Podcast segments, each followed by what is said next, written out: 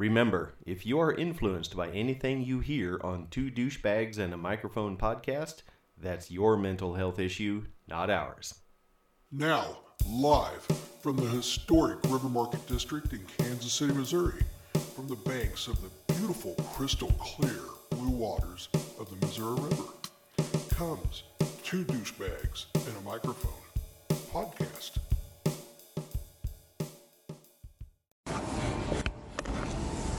Women who were formerly big in college athletics mm-hmm. coming out and saying this anti-trans law is wrong.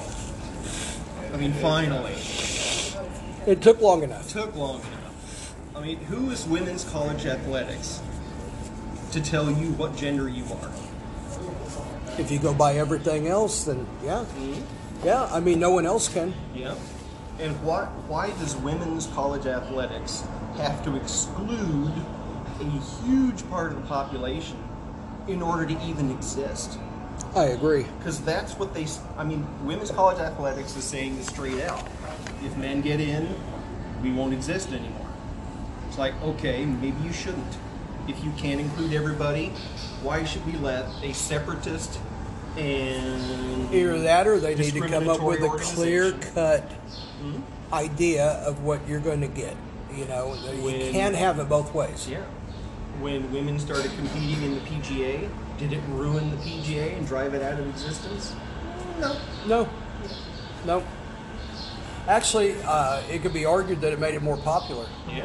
because I know a lot of women that watch it now, Yeah. and I do believe it's because they did start allowing women. And how weird is it to hear these, you know, strong, um, gender proud feminist women saying, "Oh, we can't compete against men. It's just not fair. They're so big and strong." How how are those That's words? sexist. How are those words leaving that woman's mouth when ten minutes ago she was saying a woman can do anything a man can do? Which you know, within within reason, sure. Well, You I mean, you know, one back thing a in- woman back in the day- impregnate somebody. Yeah, I just can't do it. Uh, yeah. Back in the day, Billie Jean King was saying that. She said she could beat any man around. So which Mm-hmm. Is it? If you have to have a separate category because you can't compete in an open field, then maybe you should be doing something else with your life. That's right. Yep. Why don't we have a whole basketball league for people with no arms? That would be awesome. Yeah. And then we can't let people with arms in because that would be unfair. I say one person with arms. That way they can nail the people with no arms. Yeah, it just it just floors me that that you know women's college athletics. You know, women we're Oh, proud to be women. You know, women are strong. You know, blah blah blah. Oh, but you weren't born a woman, so we don't want you. You're not real. You're fake. You can't compete. Oh, yeah. Really? Real so quick. women's college athletic is completely anti-trans. Okay, come out and admit it. Take your stance. Go on record as saying we hate trans, and then maybe we'll leave you alone. You can be just Well, you can go ahead and go about your business. But admit that you're a hate, hateful organization that is protecting your own existence at the expense I- I also demand an apology. A lot of people. And that's what you know, this this couple. They were both they were both college athletes, and now Uh-huh. they're a married couple. And they're saying that the attitude of women's college sports is so anti. It should be inclusive. You know, everybody should be included. We shouldn't be discriminating against people who are making the bold choice to be something other than what they were born to be. Anything that's successful does not exclude anybody. Mm-hmm. You need everybody on board that you can possibly mm-hmm. get for it to be a success. And if if you take that argument that we are this class of people, if you let in this other class, they will dominate and drive us out. Okay. Then in the 50s, you could have said that about white athletes and black- athletes. Mm-hmm. Because a lot of white athletes lost their jobs because everyone was ignoring these superior athletes who just happened to be black That's true. but they wouldn't hire them, even though they were better. They were black, so they didn't want to hire them. Uh-huh. When that broke down, a lot of these white athletes, who really weren't all that good enough to be there, but they were there because they needed the white face, they lost their jobs. So what? Big deal. Deal with it. Bingo. That and Nothing different than today. and if women college athletics says you can't let anybody who wasn't born a woman in because it will destroy our sport, then we'll say, fine. Then baseball won't let in anybody who isn't Dominican. And Yeah. hockey won't let anyone in who isn't Canadian. Uh-huh. You know, we're, if you're going to use that argument, so does everybody else. Yeah, I agree. it's going to destroy our sport if we if we become equal and equal opportunity. Then maybe your short sport should be destroyed. Yeah, You know, just because it exists now doesn't mean it's entitled to continue existing. I agree. And performing well in, in college athletics is not a long term career goal. Mm-hmm. It isn't. And they're not making any money off it anyway, because colleges are. So apparently it's more important to deny the civil rights of all these trans people so they can give out meaningless trophies that have absolutely no value. Well, to me, that's the key right there. Meaningless. Yeah. Oh, she gets to have this world record, but only because we denied the chance of somebody else to compete for it. Mm-hmm. Then it's a false record. It doesn't mean anything if you handpicked who could compete for it. Mm-hmm.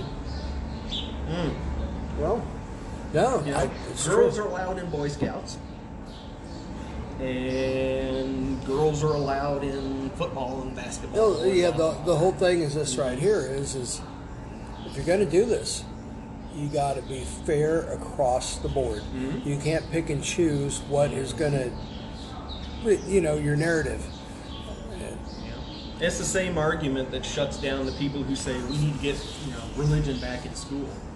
Okay, that means all That means everything. religions, even the ones Even Scientology like, or whatever, Even the you know. religions you don't think are a real religion. Yeah. they've all got to be allowed The in. if Moonies, is. if they're still around, I Mm-hmm. think he's dead, and he, Uh, yeah, I think he is. yeah, I don't know if they're still around. You know, Scientologists. Yeah, you got to let the Satanists in. That's Uh, yeah. a recognized valid religion. Yeah. And it's not up to whether it's popular or not. It's not up to No, no, no. It's not up to It's Christians. about to being decide fair. What's a valid religion? And it- you know, Christians don't get to decide because they're biased. Really, the only fair person who could decide what's a valid religion or not is somebody who doesn't believe at all, yeah. Yep. and they can be objective. But yeah, if you want to let a religion into your public school, you got to let them all in. You got to let them all in. No, and and Just like you can't let just white kids into your school. You can't Yes. let just women into your school or just men. You know? Yeah. You've got to make it equal. Or you don't have a right to exist. We have no obligation to support any organization that excludes a vast number of citizens of this country from benefiting from it. Mm-hmm. You know, if the people don't want to go to you, that's one thing. But if you're telling them you can't, then all support should be cut off. And if you can make it on your own, fine. But if you can't, we're not going to help you. yeah. You know, if, if your existence Well, that's another thing that you could do too is uh, the non-support of uh, of any corporation or government or anything is, is if you want to have something that's not inclusive, then all right, then go ahead. But we don't. You don't get help from anybody. It's got to be solely uh, funded by the people that believe in what you're doing. Yeah, get your boosters to support you. Get your local sponsors. Yeah. You remember Title IX? I remember the out? name, but I can't remember exactly what it was about. I'm not 100% sure, but as I understand, Title IX was saying that It's if like Bush era, wasn't it? Oh well, it doesn't think matter. so, yeah. Uh, it doesn't matter. I remember Kevin Keats was talking about it a lot, but basically Title IX was saying that if, if the in, if your university is spending uh, you know three hundred thousand on the men's football program, then you've got to spend three hundred thousand on the women's lacrosse team and the Yeah, men's yeah, yeah, yes. team. Yeah, You've you're correct. I remember that. Yeah. yeah. And the universities are like, well, we're supporting the ones that make us money.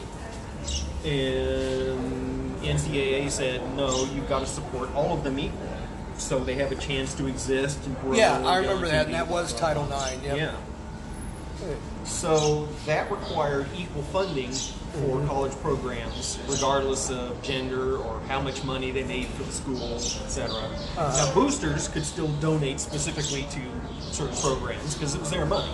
Yeah. But the university had to support them all equally. Even then, they started losing tons of money on a lot of sports that nobody gave a shit about. I'm trying to rack my brain to find out exactly what happened to Title IX. I think it's still there. It's still there. I think it's still there. And universities have found a way to work around it. That's got to be what happened because it's the stupidest fucking thing. Yeah, and it's another thing of the public is voting with their dollars. Yeah, we don't want to watch those sports. So the NCAA comes in and said, "Well, we're going to force you to spend money on them anyway. So now it's up to you to attract viewers." And people are saying no. That's bullshit. Yeah, it is. We, the public, didn't want to watch that. You know, We that's what not to watch that. That's what ESPN 41, 42, and 49 and 151 are for. Mm-hmm. You know, I mean, the ESPNs that nobody gives a shit about. Well, actually, I don't give a shit about any of them anymore because uh, all they are is like a, a big woke advertisement, and that's it. So, and uh, anyhow, I, I mean, you can be, you can believe in what you want, push what you want, but leave it out of, to me, ESPN is supposed to be sports.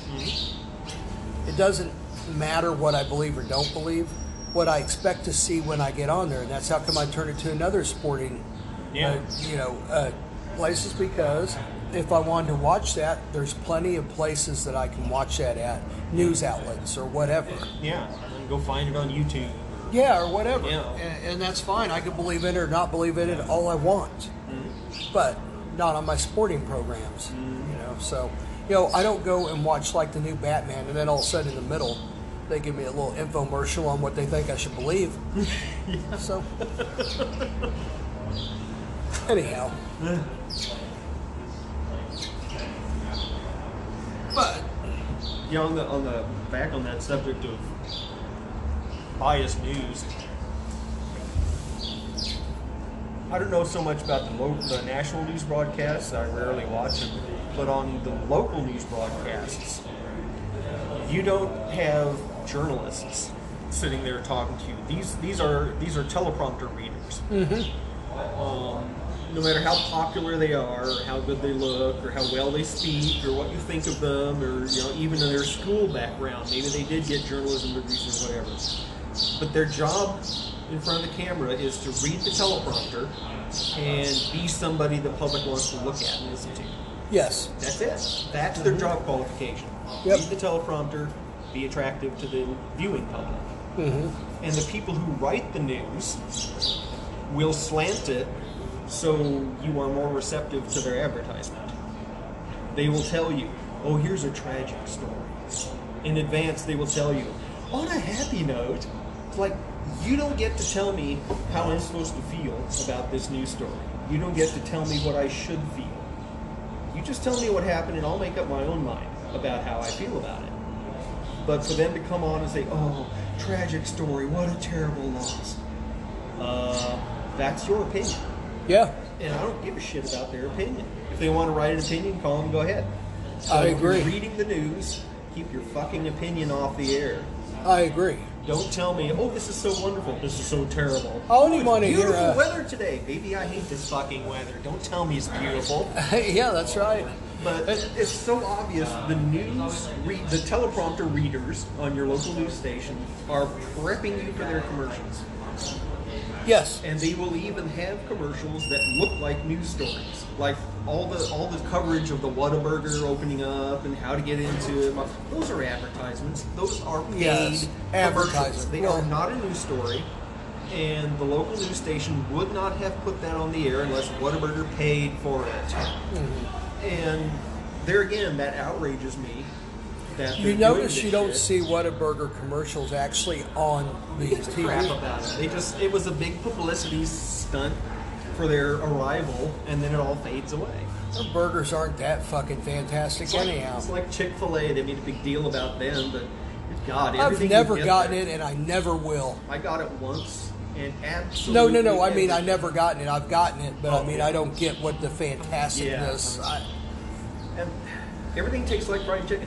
Yep. The fries taste like buns taste like fried chicken. The drinks taste like fried chicken. It is. I just- think the big appeal is, oh, they're a Christian company and they're not open on Sundays and blah blah. blah. Yeah. Think of all the all the Christians who have raped people and killed people and yeah, I, you think that's what it is? Is you think Yeah. like calling, you know, just labeling yourself a Christian publicly. The only reason to do that is to gain influence. Okay, well then, all right, then maybe that's what it is. But Yeah. I, I hear people that swear up and down their stuff tastes so good, and, uh, and I'm talking, want to believe it. and I'm talking about people that aren't necessarily Christian at all. I mean, not even Yeah. close. But it's a way to feel good about yourself. I want fast food. I Oh, oh, and then they got the stuff if I go to this holy place that, that doesn't make their employees work on Sundays. Oh, I feel better about myself because I, I patronize Well, you hear about how good they treat their people. I'd like to see how good they treat their people because number one, I want to see money and benefits. Mm-hmm. Number two, I want to see about how many hours they work other than Sunday. Do they cram a bunch of hours on them? At, you know, Yeah. do they screw them over on the scheduling and make them work split shifts? do they have eight days in a row? supervisors and management working all these hours to fill in for all the kids that didn't come in? And and, and when you take and actually, oh, they get sixty thousand a year, but when you break down the hours, they actually make about ten an hour. Mm-hmm. You know, I want to know all this stuff. How's their insurance? Yeah. What all do they cover? Do they have dental? Do they have vision? You know, Yeah. do they have sick leave? You know, Maternity leave. yeah. Yeah, there's so many more things. So you always hear about, you know, they're not open on Sundays. They treat their people so good. And that's the distraction. Yeah, that's, what I'm the- saying is. look over here. You know, don't look here where we're doing the real sketchy shit, but look over here at all this sparkly, shiny stuff. Uh huh. Meanwhile, we get away with this crap we're doing over here. Yeah. 'Cause you're not looking at it. No, that's exactly what I'm saying. Is is uh, and uh, you know, it, it does that help in making people want to go buy something? Me, it doesn't to me. No. I I'm not going to spend like ten bucks on a chicken sandwich and those waffle fries because I don't like them. I'm, I'm not that well. I, I'm not a fan of them. I'm No, I don't yeah. think it's any better than anything else. Why would it go out of my way? No, I could go Plus, to they Quick generally Trip have to a really me. long line. Yeah, to me, I could go to QuikTrip and get just as good a chicken sandwich. Yep. Go right down there to Chicken Please and get it. Oh, that actually Chicken theirs is is better. times better. Yeah. But, I mean, how how more how what's more likely that the Chick Fil A company really is good and kind and honest all the way through and run everything by Christian values, etc. Or is it more likely that they're just another fast food business that said, "Hey, you know, I'm sort of Christian. We're going to label this business Christian. It'll bring in more more people, and they'll feel good about it." I'm going to go with the latter. yeah, that's Yeah. way more likely. Yeah, you go around and actually look at these companies that say they're great. Now, I can't complain. The one I work for is fantastic. Some of them are. Yeah, but they I mean- realize that profits follow when your employees are happy. Yes. Others think profits are made on uh, on the backs of the employees. Yeah, Profits yeah. are made at the expense of the employees.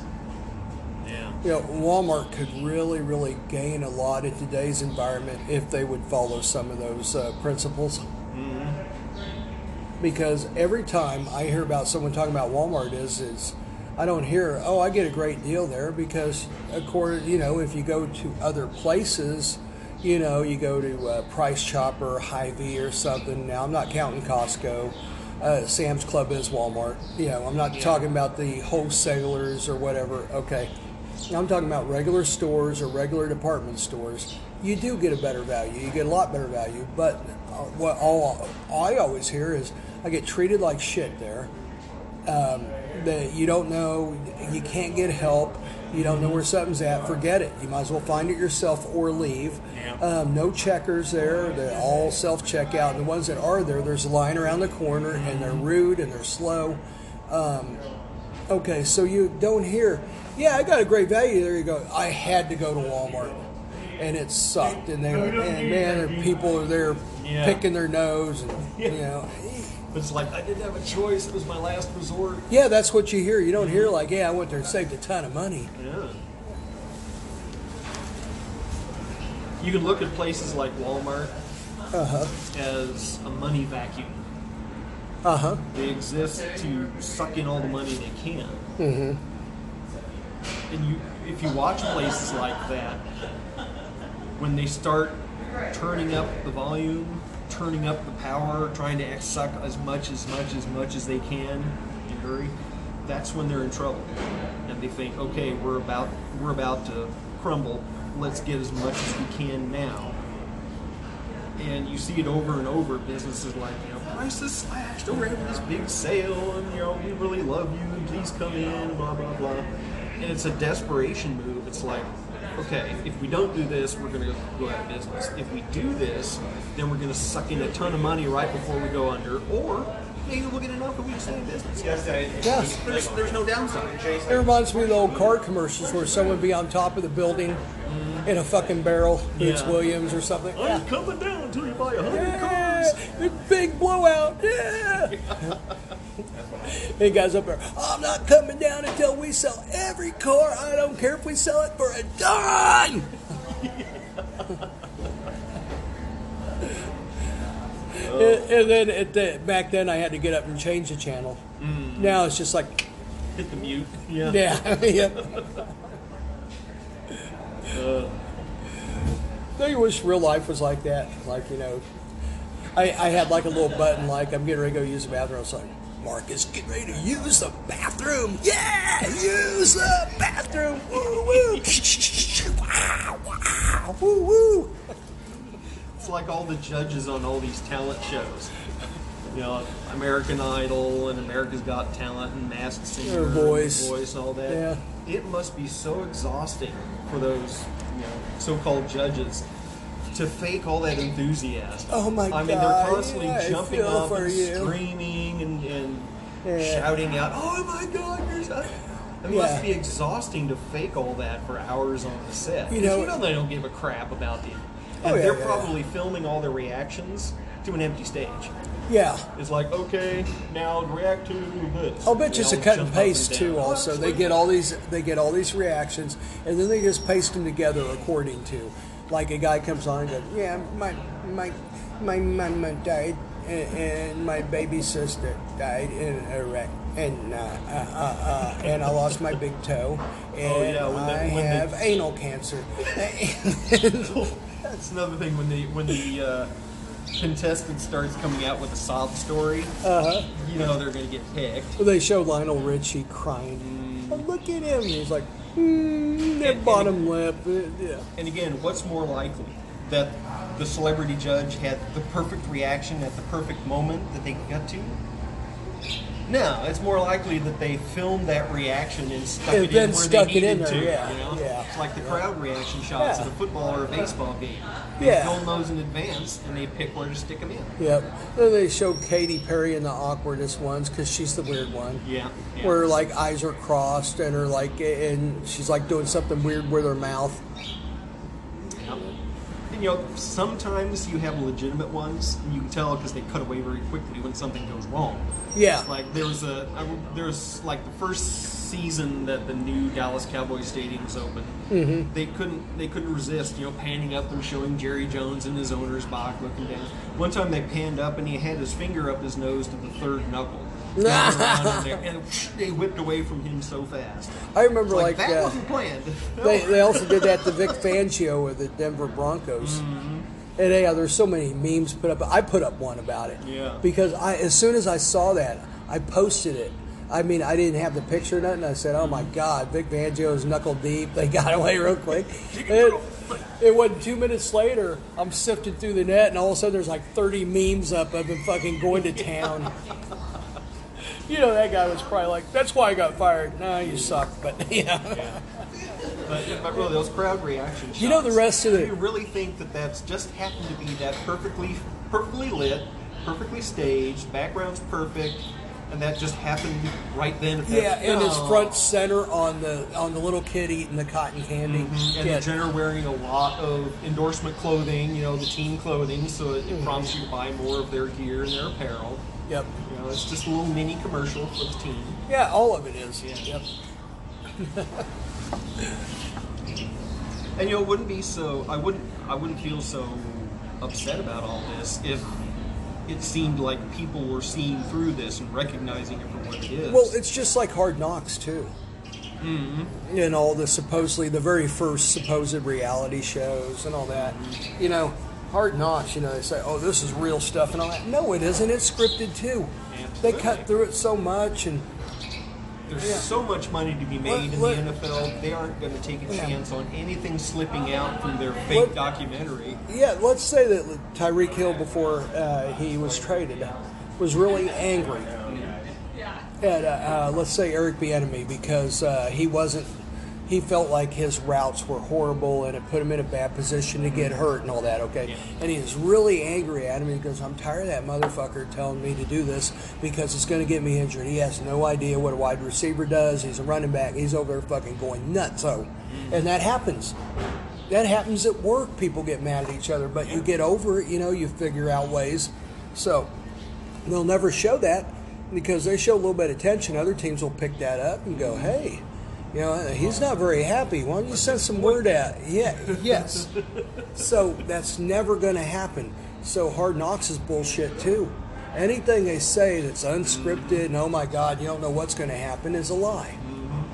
The only stuff that isn't scripted is the stuff that gets sued. You know, the, the Jerky Boys they they were not scripted. Yeah. they went to jail because they were recording people. if we were allowed to look at the contracts, we would see in there somewhere that the NFL has final approval on, On everything. on everything that gets broadcast. Yeah. You know, editing approval or whatever.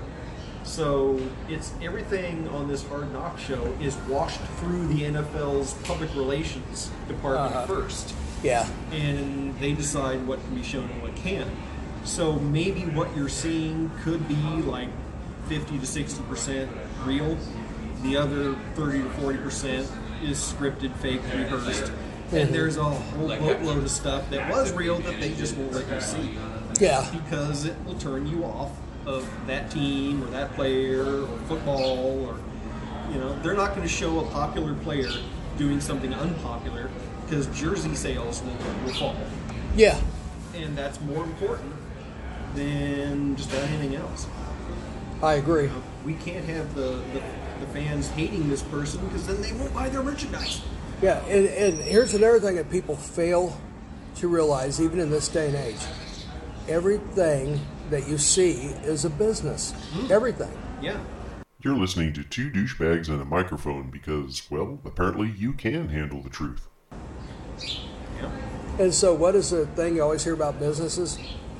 It's just business. yeah You know, you they go. excuse so much Yeah, everything. It, it's such a cop out. It's like, so, okay, so you ruined your best friend's life or whatever, and you stole all the money out of it, but it's just business. yeah Yeah. What monsters say. It's, uh, I respect this football Yeah, absolutely. the other day. There was there was a player who signed with a team, Mm-hmm. and then less than a day later they signed someone better and cut him. Just business. And even the player said, "Eh, it's just business." So he was excusing the way he was treated by his employers. Wasn't anything in it for him to say, "Oh, it's just business." Probably for his next employer. Yeah, say, well, he doesn't so. motherfuck us, so, you know, why not? You know, if, if someone comes by and you know he, he dropped the touchdown pass, so somebody comes by and kills his dog, eh, it's just business. Yeah, yeah, yeah, yeah. You can excuse it by saying it's just business, then Who did that happen to? That did happen to a football player. I think it's a football player. Someone killed his dog because they were mad at him for not like producing or I something. don't remember that. I can't remember. Oh well, you know what? So I, what they need to do is find these NFL officials, Uh-huh. find out where they live. uh and Don't touch their dog. Go and yeah, go express your disapproval of the way that official called the game in person. yes, because those, those those jerks in the in the black and white stripes are getting paid so much money. to screw shit up, and they Yeah. don't care either. They're Uh, either doing it out of spite or doing it because they're being paid to shave Yeah. points and fix games Uh huh. by either Las Vegas or the Gamblers Union or the NFL or you know, Joey the Nose or somebody. Yeah, yeah. But you look at all the horrible, just blatantly stupid calls, and you think, okay, that was bought and paid for. There's no way a rational human being would make that call unless it was bought and paid for. Then they have the replay, and it shows the guy wasn't anywhere near, and it wasn't right, and the, the official was looking the other way. It's like, of course he was. He was told to call that penalty at an opportune time, and he did. So that's what he's getting paid for. And I also think uh, I agree with that hundred percent. I also think that there's the uh, on board the uh, the latest uh, the latest craze. Okay, for instance, when we had Alex Smith, we would get every wrong call around because he wasn't the flavor. He wasn't the new guy. That Yeah. the the He didn't the, matter. Yeah, he didn't matter, man. He wasn't like the flavor du jour. Yeah. Then we get Mahomes. Suddenly you start seeing a lot of these plays, uh, you know, not being going called. the Chiefs way, yeah, yeah. going the Chiefs way. It's like, huh? Why is that? And I thought, well, I don't think it's a concerted effort. I think it's human nature. It's like, yeah, man, look at that guy. He's over there. He's so cool. Look at him. You know. I think there's a certain amount of awe, just like with Tom Brady. But Tom Brady does it. He does it a step further. That guy, I'm sure he has every one of their numbers, and he talks to them because he goes over there and jokes with them, and you can see it in the in their eyes. They're like, "Oh my God, greatest football player of all time." He knows me by name. He knows my kids. He knows where I live. Oh, this is great. He's a used car salesman.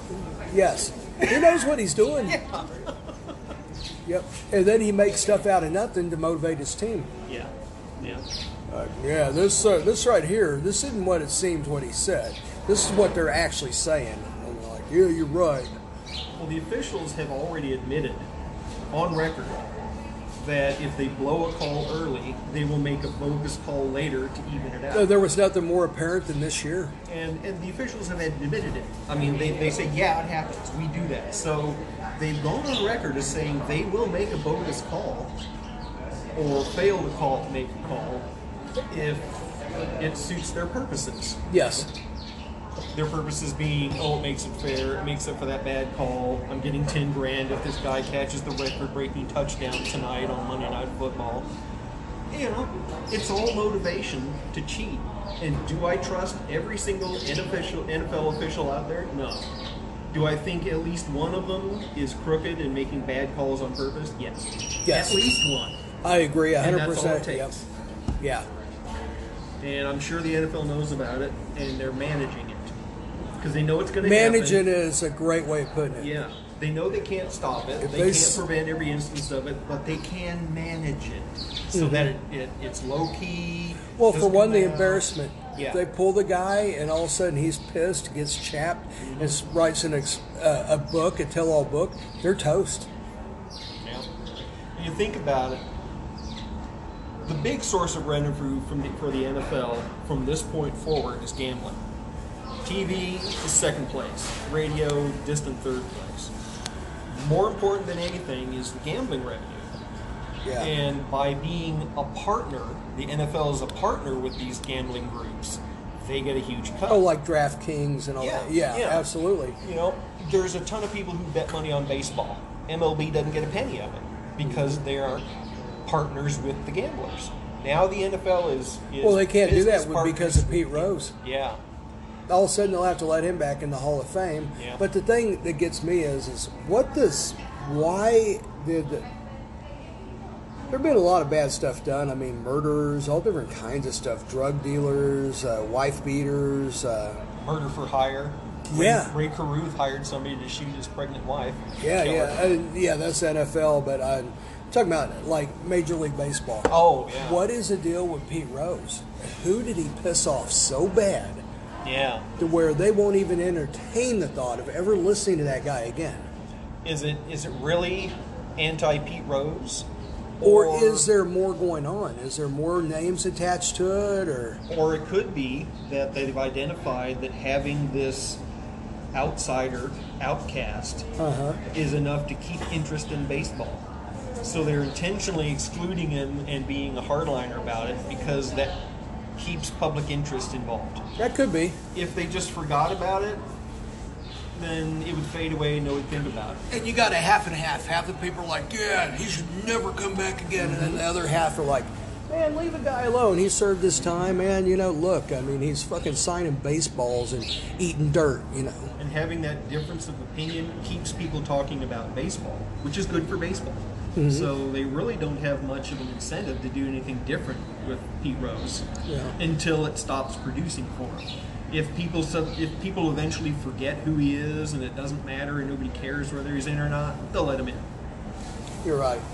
You know, so at that point it's like, well, we can't make any more money off of not being in. Aaron Hernandez was a total amateur at it. You know, Yeah. he was he was so amateur he was gonna get caught. It's almost like part of him wanted to get caught. I believe that was probably part of it. Yeah. Was is uh, he was so nuts. Mhm. Uh, the CTE, all of that Yeah. all together.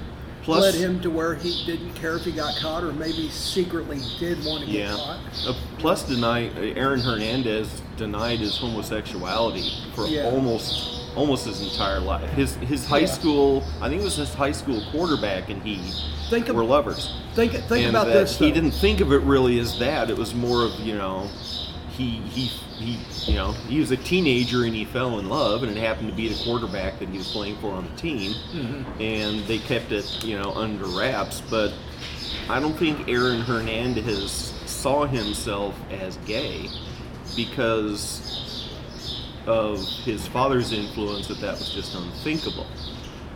So inside, Oh, yeah, Aaron I- I got what you're Hernandez, you know, knew that he wanted to be with other guys, but on the outside, it was, well, I can't possibly do that because that's just wrong, you know. So he was just so deeply conflicted from that point on because he idolized his father, and Mm-hmm. Yeah. then his father died while Hernandez was young. So there was no chance of you know explanation, reconciliation. He probably felt you know, well, I have to keep the lie going, otherwise it disrespects my father. But he was always looking for adult male role models to kind of take the place of his dad. Mm-hmm. You know, one of the one of the members of the sheriff's department or the corrections facility where he was actually befriended him while he was incarcerated, and they had a lot of talks. He said he was a just you know kind of this nice guy, kind of naive, impulsive, but just looking at him and talking to him, usually you wouldn't really think that he was capable of just killing somebody that he well, knew I- and had known didn't for they? Uh, didn't they figure out later that he had CTE also? Didn't did. that play a lot? Yeah. A big part in it. Uh, Yeah. know, I mean, look at Junior Seau. I Yeah. mean, he even told people. He said, "Look, I'm going to kill myself. I can't help it. You know, Mhm. it's the CTE I have." Yeah. You know. There's a, a Pittsburgh Steelers lineman, um, Justin Strzelczyk, Strelchik, something like Yeah, that. that sounds. Yeah, that sounds about right. and he told people that he was going nuts. He couldn't. He couldn't trust his mind. He couldn't. He'd you know, have he enough of his mind when he'd snap back to realize that what he was thinking was irrational, and he couldn't help it. And Mm. Yeah. Same way with Junior Seau too. Yeah. You know? But this uh, this Pittsburgh Steelers player wound up killing his wife and his children before killing Yeah. Yep. I remember And that. you know, at first it was you know, oh tragic, you know, murder, suicide, blah blah. But Is- then you look more into it, and it's like this guy had been screaming for help for a long time, but mm-hmm. number one, nobody knew much about CTE. It wasn't really at the forefront then. And also, the NFL at that time was doing absolutely everything to suppress it. Yes. and they're you know they're as guilty as Justin Strzelczyk was himself, who actually you know committed the murders. But the NFL was just as guilty because they knew his mind was being destroyed. They'd mm-hmm. seen it for generations of players, but they kept it quiet about it, and then actually actively suppressed investigation into it because it would cost them money. Yes. And there again, NFL putting their own profits ahead of not only the sanity and health of the players, but the actual lives of the players and their families. But we all love the NFL still, don't we? Because we all tune in. I'm saying all as a collective it's my we. sport. You know, I know tried it's- Mm-hmm. watching USFL over the weekend. Just not. You know, I've always wondered about, about you know basketball players will you know they'll they'll hang on the rim of the basketball goal Uh-huh. after a good shot. Yeah. But have you ever seen if like a field goal kicker run down and hang by his feet from the goalpost after making a real good field goal kick? I would pay good money to see that.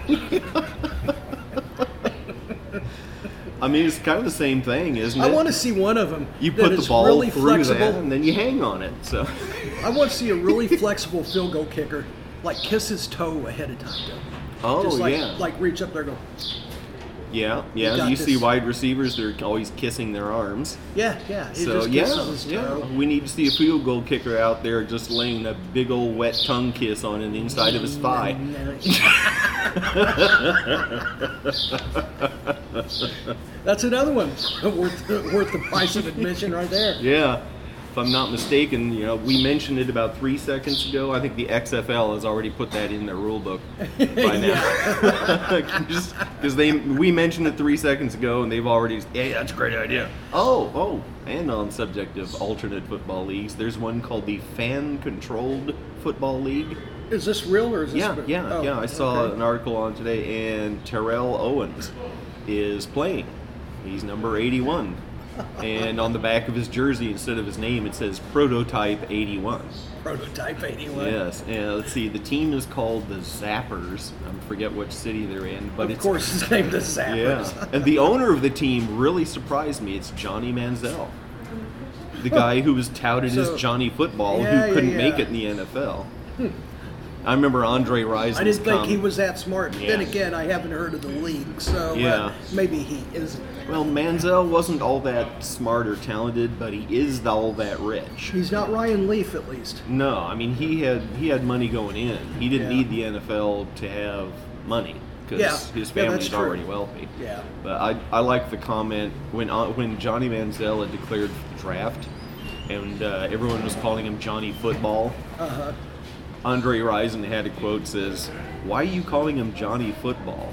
He ain't done nothing in the NFL yet. To me, he's just Johnny Rookie Bitch." And I thought, God bless Andre Rison. Because that's exactly what he was. He wasn't Johnny Football. He was he was the newest rookie bitch who had to earn his place. Wasn't he the guy that was uh, Ron Mexico or something like that? Like he. That was Michael Vick. Oh, that was Michael Vick. Oh. Yeah, when Michael Vick went and did all of his nasty stuff, he went under the name of Ron Mexico. Okay. The NFL shop had, you know, they originally they said you could order any jersey of any team with any number and any name on it. Even Ron Mexico. People were ordering Ron Mexico Atlanta Falcons jerseys, and the NFL shop said, "Ooh, wait a second, they banned it."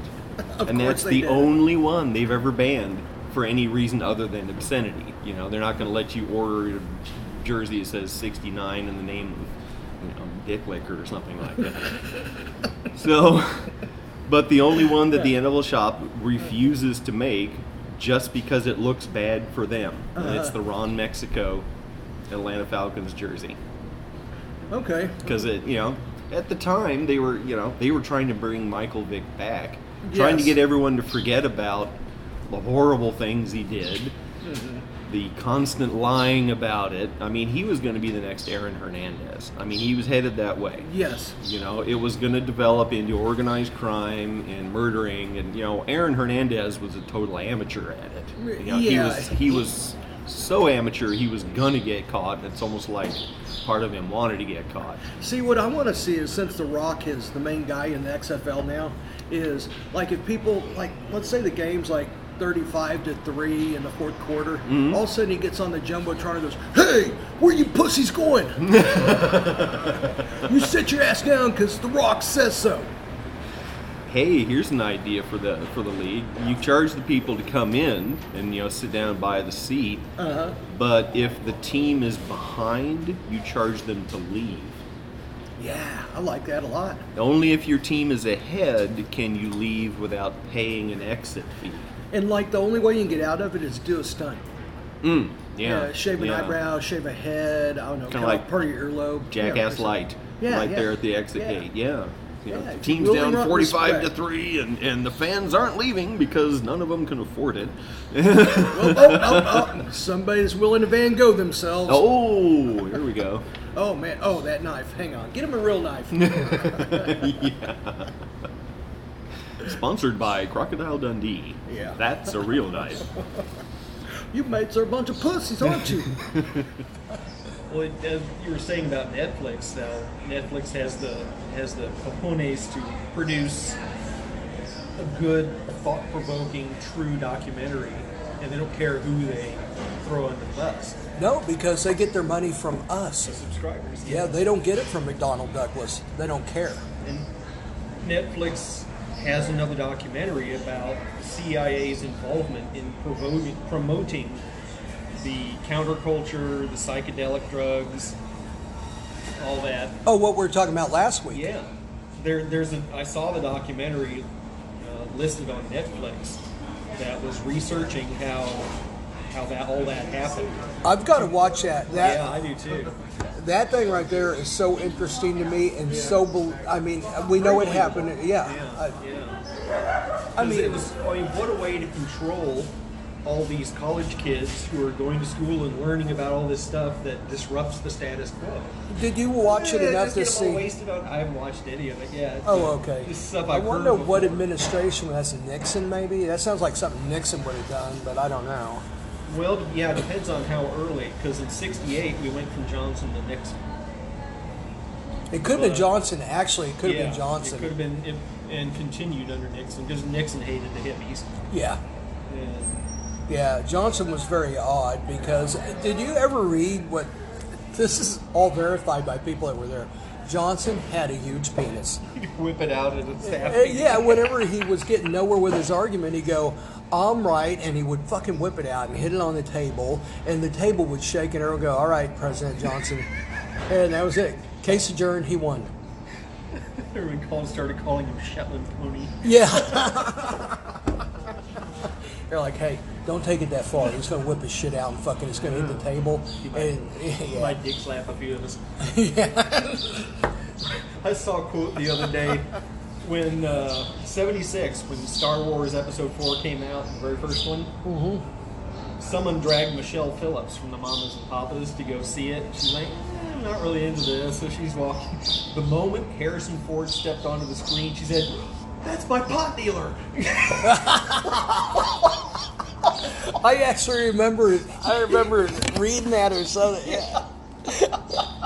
I didn't know he, she said he had no idea he was an actor. To, to her, he was just his pot, her pot dealer. So what'd she say when her dad went on the screen? Oh, no. Nah, I'll leave that alone. Love her. Oh, Michelle Phillips? That, that's the mama, right? Oh, no, that's Michelle Phillips. Okay, I Yeah. got the wrong one. I got the wrong one. Okay, yeah. Mackenzie was their daughter. Mackenzie was her daughter, But yeah. yeah, it was the mom. It was one of the mamas in the mamas and papas. That's my pot dealer. I've always wondered what Mackenzie Phillips said was true or not. Because the guy was already dead, and I mean, and she didn't like him anyhow. Did she say that just to get notoriety and a little bit of fame? Or did that really happen? What, where, oh, her father Oh, abusing her? Banging her. Yeah. Oh, I, I wouldn't be surprised. I wouldn't be surprised either. That drug culture, they didn't know what they were doing most of the time. And I think that happens a lot more than we realize.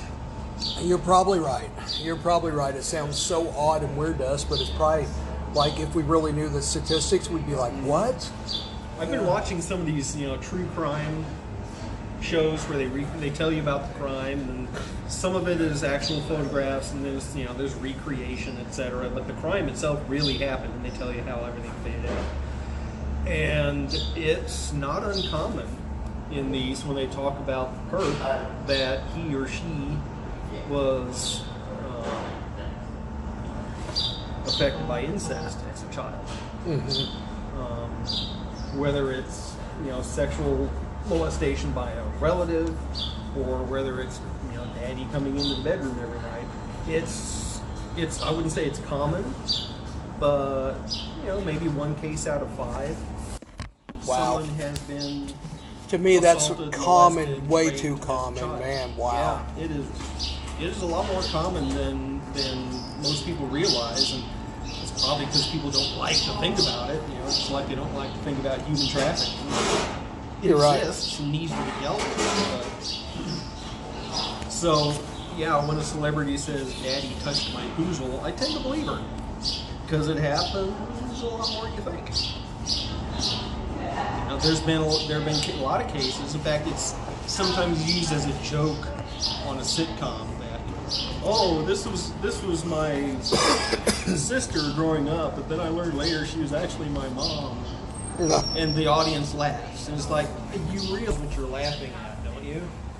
Daddy raped his daughter and made a baby. That's what you're laughing at. Well, and I noticed like sitcoms and stuff like that. I mean, have getting more raunchy like that. Not all of them. There's been some that stay pretty clean, but there's like I don't know, was it Two and a Half Men or something like that, where the comedy on there was really, really raunchy. Oh yeah, and it just got worse when. Oh yeah, Charlie Sheen would come in and go, yeah, I just banged four chicks and and I had a baseball bat and it was like, ah, ha, ha, and it's like, what?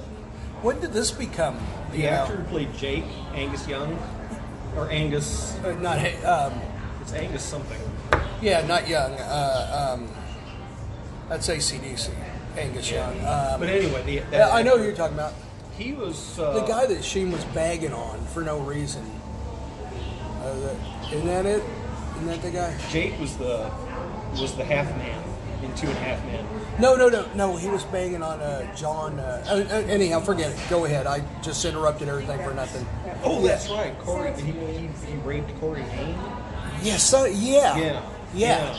That was brought up the other day that, you know, a lot of people are saying, yeah, that really happened. Yeah, yeah, no, I know. That's what I was getting. That's what I was referring to. But anyhow, go ahead with your original this thought. one, um, the, the actor, Angus, whatever his name is, in real life, he was um, a born again Christian and took it serious. Yes. And the worse and more raunchy the scripts got on the show, the less he was comfortable doing it. And he eventually told them, "Yeah, I'm not doing this anymore because the subject material is, is disgusting, and I feel bad as a person saying it and promoting it. So oh, yeah, I'm not, so they wrote him out." And it was his choice. Is like, "Yeah, this this is this is evil. This is gross. I'm You know, the hell out." I um, I commend him. Mm, it takes a lot to leave a hit show like that. And just be like, yeah, you know what? It's too raunchy. I'm not doing it. Mm-hmm. Um, here's something that's. Go ahead, and then I got something Okay. for you. The, the last point I was going to make was shows will tell you, you know, film before a live studio audience. Maybe. Hand Well, yeah, but- audience, probably. It's filmed, but do they keep any of it? Uh huh.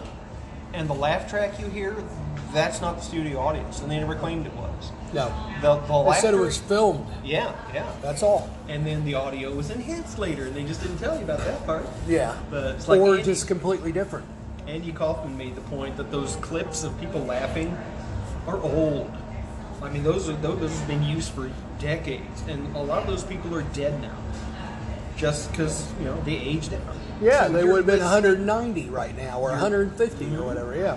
So he was just horrified by laugh tracks. He said, "You're listening to dead people laughing." And that's just that on itself is gross. But then I started thinking, okay, He was so brilliant. they can put the laugh track in everywhere they want, and they tend to try to put it after every single line. They Unless try it's a to. dramatic scene. It's it's like two people are talking, and, and one says, "Yeah, well, I didn't take the trash out." The Audience, "Ah." Another person, "Well, you're supposed to take the trash out." "Ah." Oh, yeah. You know, stuff that isn't funny, but they they dub that in. One to make the show seem more funny and entertaining. Two to get you in the routine, the habit of laughing. And then they slip in the crap that's perverse or weird or real sketchy, and the audience laughs. And you're like, ah, okay, well, I guess everyone else is laughing. It must be all right. Well, no, no one else was laughing. It was a recording of people laughing at something else many years ago. Yes. So that joke you just saw on TV, no one was laughing at. And you're right to feel uncomfortable. But Yeah. they're manipulating you by playing a laugh track and saying, oh, it's okay, it's okay. And they're guiding your tastes and what's acceptable until eventually they can give you a show that is just filthy, obscene, disgusting, no redeeming value, and people will watch it and laugh and point. Yeah. Because shows like that take very little effort to make. No, you're right. It's mass produced, and they're like, hey, uh, give us a laugh for right here. We're going to put this right here. And Mm-hmm. yeah. And how difficult is it to get people to do things on screen that make you like them or admire them? Is that versus how easy it is for to get someone on screen to do something to make the audience hate him or despise him? That's real easy. You, you've got endless possibilities for that. Yeah. So you prime the audience in advance, get them ready to like the villain, identify with the bad, disgusting person. It was like when I realized Freddy Krueger was a hero and not a villain. Is uh, Nightmare on Elm Street 3. All of a sudden they show him and he's getting ready to kill somebody with his finger knives. Uh-huh. And everyone's like, yeah! And I'm like, what the hell just happened? You guys are Uh-huh. supposed to be going, ah! Everyone's like clapping and going, Freddy, get him! Slice his throat off! You know? Everybody in that theater would rather be Freddy than the victim. Yes. And, and that was that was thrown in everybody's face I- in the movie Natural Born Killers. Yes. Where people are identifying That- that- Mickey and Mallory is like, oh, they hold up signs, kill me, please, kill me. Yeah. Because they wanted to be part of the fad, Yeah, and no matter what it took. and they had such a fucked up upbringing. Mm-hmm. Rodney, Danger, Rodney Dangerfield, all that. I mean, it, but it was so cool. I mean, It was so spot on. Yeah, it was And spot on. Today's movie- culture, or, or actually then, I mean, that's the '90s. A lot of people panned the movie and said it was horrible, over the top, unrealistic, awful. It was too Too realistic. close to the truth. Yeah, it made people uncomfortable. yes. Oh, oh, um, laugh tracks. I got something really quick I want to say about that, and this is something I noticed. If you listened to it, which I doubt you did, uh, but if you did, if you listened to it, you would have caught it too. But you know that um, uh, that syndicated morning program, Bob and Tom, been around for a long time. Okay, well, Bob quit six, seven years ago, and now they got a, uh different Bob in there. But it took a few years when they realized that people realized it's Bob and Tom without Bob. Okay, and then it's you know, and so uh, anyhow, they're, they're, well, they don't do like they used to. Anyhow, they're just not that popular like they once were. They used to have like 300 affiliates, and in certain markets they did great, other ones fair. So anyhow, Bob had a very distinguished, hearty laugh. He'd go, everything that they played, because I had to listen to it a little bit um, the other day. I forgot why. I was waiting to get to another program or something, and that was one of the fill in stuff that they had there. And uh, anyhow, but I couldn't find the podcast to it, so it was like, all right, I'll listen to it live. And I caught the very end of their program, and they were live doing something. And then, you know, Tom said something that's supposed to be funny. And then when I heard the laugh track, it was the old Bob. and I'm like, oh my God. I'm like, I wonder how many people notice this like me, or if anyone does. I'm like, that's the old Bob. That's Bob Kevoian, Kevoian the guy that quit I'm sure seven they don't have to years pay ago. him for it either. No, they already own it. Mm-hmm. And anyhow, I'm just like sitting there going, and then Tom's very, going, you know, you can, and I, I, to me, it was so glaringly obvious, and it irritated me so bad. I was like, this is bullshit. But anyhow, yeah, that's my thing. Just something I noticed, and I didn't like it.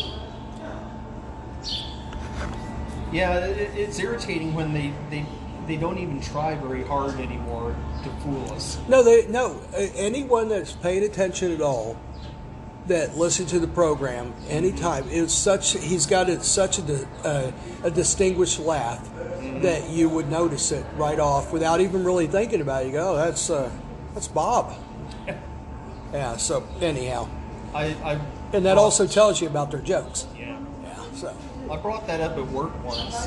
Um, the postal vehicles, the the heater, there was like a like a dryer vent hose kind of thing that came from the engine compartment and went up behind the dash, and it came out these two little vents on the dash. There was no mm-hmm. heat to their feet, so a lot of carriers do is they disconnect that hose and aim it down at their feet.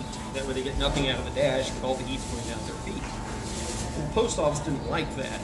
And every time the vehicle would go in for service, the service guys would reattach the hose, the carrier get it back, and bring it loose again. So the way they came up with to get people to stop doing that is we had a stand-up talk, and they said that uh, it's unsafe to do that because the hot air coming out of the vehicle's heater could start a fire. It could start, it could set the mail on fire, and, and the vehicle could burn up, and it's just not safe. And everyone was looking at him like, you think the air at the car's heater will reach 451 degrees and set paper on fire? It can't. It can't happen. That hose will melt before it gets. Yeah. And after, and everybody's face on everybody's look was just like, "Do you seriously expect us to believe this?" And then the boss was just like, she was saying it a couple of times over again, and, and then we all, you know, turned around, got back to work, and I said extremely loudly to a guy across the room, said, "Hey Jeff." Doesn't it suck when management doesn't care enough to even make their lies even halfway believable anymore? I mean, they're just not even trying anymore. That's insulting. He said, yeah, it's like they think we're so stupid. We believe all that. And everyone was laughing, and the boss, you know, if she'd been able to blush, she would have been. But, but I just called him out, you know, and it was obviously total bullshit, totally wrong, totally fake, and they expected us to swallow it because that's how little they think of us. Two douches, two douches, two douches, two douches, two douches, two douches, two douches, two douches, two douches, two douches. And I think that advertisers and TV producers They feel the same way.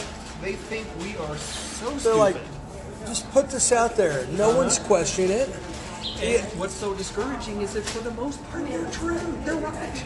There are so many people. If you're not auditory wallpaper and people are remotely paying attention to you, they're not really, you know, they're on their phones. They're going, oh, oh hey, hey, hey, look at this meme. You know, But the brain is listening. the, but the brain is still And they're going. still influencing you. Yep, Yeah. yep. It's like if, if they would give me some credit for being at least halfway intelligent and try a, a little harder to try to fool me, then maybe I could respect that a little bit. But when they trot out this obvious bullshit that's so easy to see through, it's like seriously, that's the best. But why should they try? company could come Why should they try when they could throw out a hook and get 60%? They're like, Exactly. good enough? And I'm not the demographic they want anyway. No, you're right. Well, I've, I've actually, aged out of it. they're they're actually like well maybe not I, they're somewhat wrong on it they're somewhat wrong on it Yeah. because we're looking at leisure stuff we're not looking at and what mo, what is most stuff being sold leisure stuff like you're looking at your next piece of musical equipment you're not looking at your next house No. you're not looking at your next car Yeah. you're looking at stuff that you worked all your life for and you're like i'm going to get one because i'm kind of ahead i'm doing all right worked all my life did okay people like us have already decided what kind of car we want, what coffee to drink, uh, what kind of clothes to wear, all that kind Yeah. of stuff. So we're not as interesting to them as the people 18 to 35. All right, and now we have story time with Mark. Oh boy. I got a really terrific story to share with all of you. All right, this is Mark here, getting ready to share one of another one of his fantastic stories that everybody loves. Okay, well, this uh, story um, came about again yesterday. It happened to me back in like '95 or '96. And uh, and this is the way it started. You know, at work at stock yesterday, someone took a dump in the parking lot. Oh. So we had a uh, we had a shitter on hand. Uh, they're not sure who did it, but it was horrible, and someone cleaned it up and very nasty. Um, anyhow, luckily I got out there too late when it was already cleaned up. Thank God. But I heard about it. so anyhow, I went on to tell everybody that would listen about how come I am the mad shitter in Clinton, Missouri. Well, okay. Like I said, this is a long time ago. You know, uh, I don't know. I was in my mid 20s. I had sleep apnea and uh, I had to wear a CPAP. And then I opted for the surgery. So I got surgery and then I went back to the doctor. And uh, the doctor was good. You know, this is before you could buy the CPAP machines, you had to rent them. Oh, yeah. Okay. So it was very expensive for me to keep it another day, and the insurance told me if you don't take it back today, that um, we're going to start charging you for it. And then it's some outrageous sum. So I'm like, okay, where I take it back? And they said Clinton, Missouri. And I'm like, what the fuck? And I was like, well, you want to pay for it? No. Okay. So here I was on my way to Clinton, Missouri. You know, fucking tooling there in my little Ford Ranger at the time. So I tool all the way to Clinton, take the fucker back, and on the way back, I'm like, you know, it's going to be an hour before I can stop. There's no station, so I pull in, get some gas. I'm like, hey, I need a Seven Up or something, you know. So I go into the crapper there, and it was like both of these walls, just uh, um, just alongside where the uh, urinals were, were covered in this like liquid shit. And I since found out through a nurse, they said they do it with a colostomy bag somehow. And I, I mean, I, I, it's a gag. I, I mean, to me, that's like you kill someone over that. So anyhow, I'm sitting there about ready to fucking gag. It smells hor- so horrible, and uh, and anyhow, I'm dry heaving and just pissing as hard as I can. It's hurting me, and I'm pissing so hard that it's actually hurting me. I'm like, and all of a sudden, this old man barges in. I think he's the owner of the store, and he points at me and he goes, "I caught him! I caught him! I caught the mad shitter!" And I'm like, "What?" And I go, I just got in here, sir. Meanwhile, I'm still trying to piss as fast as I can. I'm still dry heaving. It's him. It's him. I caught him. And I go, I just got in here. How did I shit all over everything? My pants are up. And he would not listen to me. So he starts fucking harping at me behind me while I'm leaving that place. Didn't wash my hands, nothing. Pissed all over myself. And hey, I'm getting the fuck out of there because I'm not the mad shitter and I don't want anything. I don't want to be associated with it. So I'm like taking off and I'm leaving as fast as I can. I'm like, I'm getting my fucking 7 Up, damn it. I mean, I'm thirsty. So I go over and get my 7 Up and the old man's still behind me harping. It's him. It's him. I got the mad shitter. And I'm like, and I'm. And I'm sitting there just, I don't know what to say at this point because he will not shut up. He will not quit fucking chirping at me from mm-hmm. behind me. So I get up there and I'm buying my 7 Up and I look the lady in the eyes. I go, I just walked in there. I'm not the mad shitter. And she looks at me and goes, Sure, you're not. I don't think she believed me either. Mm. She thought I was the mad shitter. God. Yeah, so I bought my 7 Up and left in shame.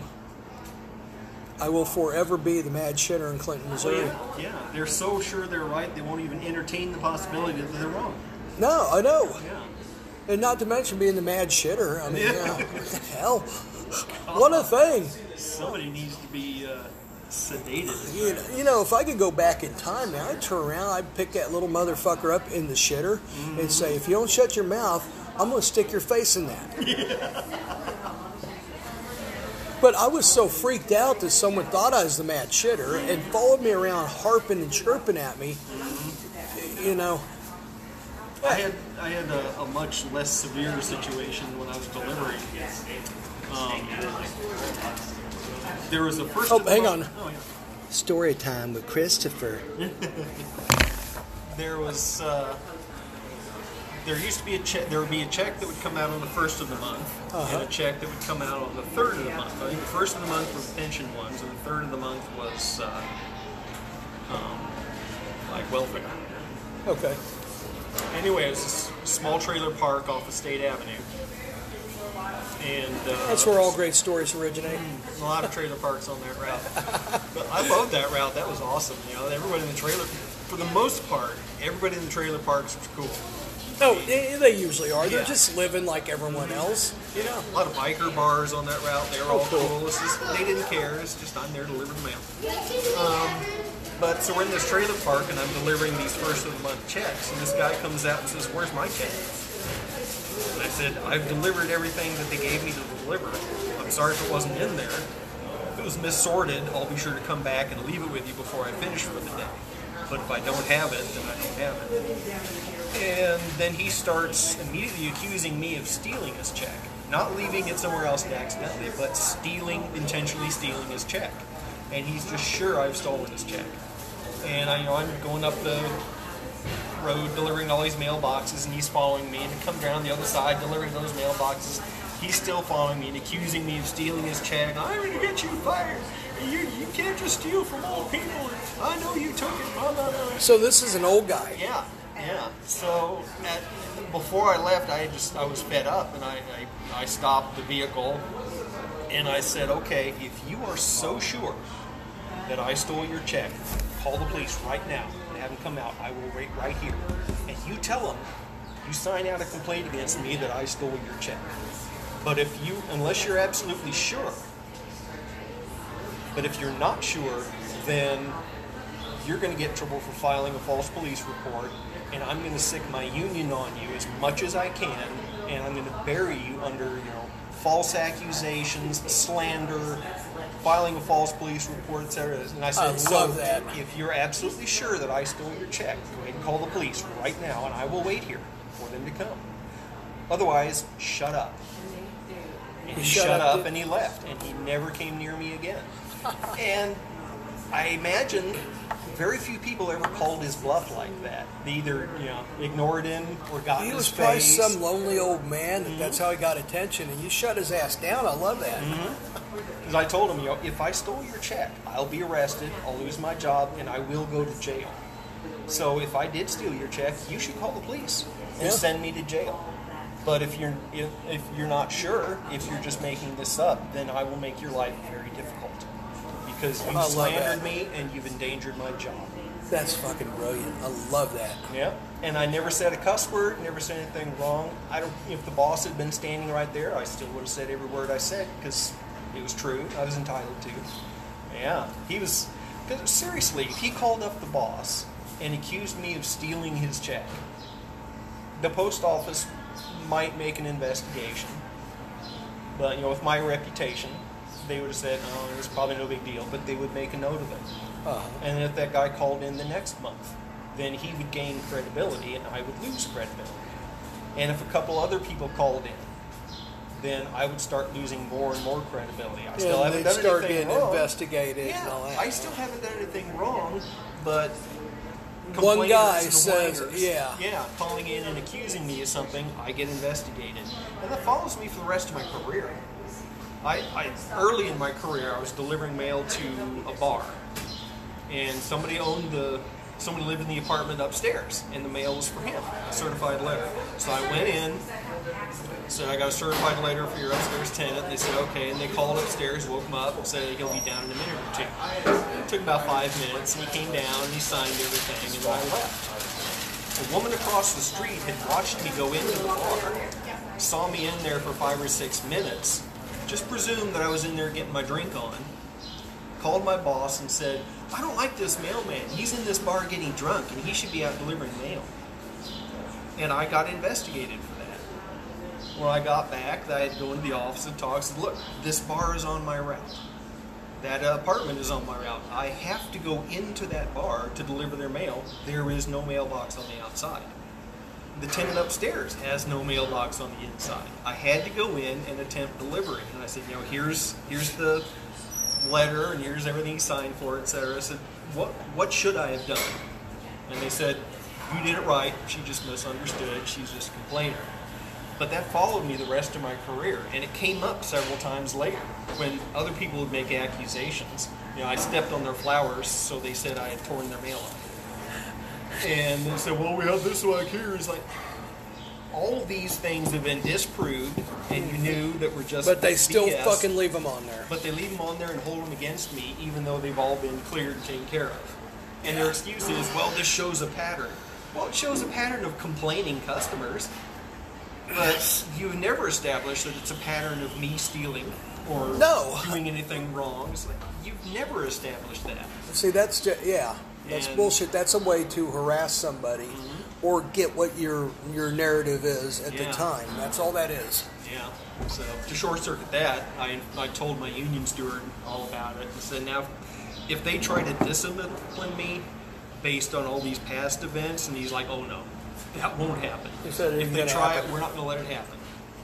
Because we will make them go back and prove every one of those Good. before they can use them against So they could have that on there, Yeah. but it doesn't matter.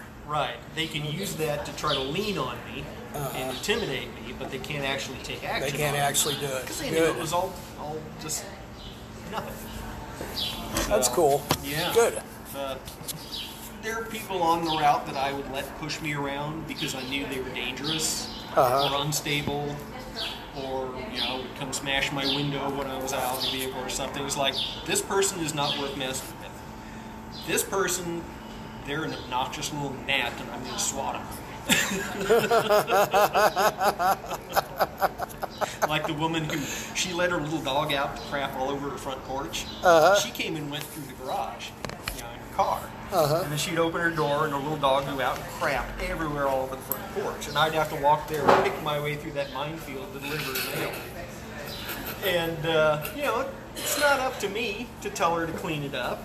You know, it's, so one day she got a nice big box, and I walked up and I knocked on the door, and she didn't come out.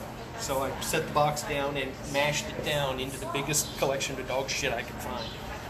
Just put the box there and whooshed it down. So when she picked the box up, all that dog crap had come in with her. the next day, her porch was cleaned off. the very next day.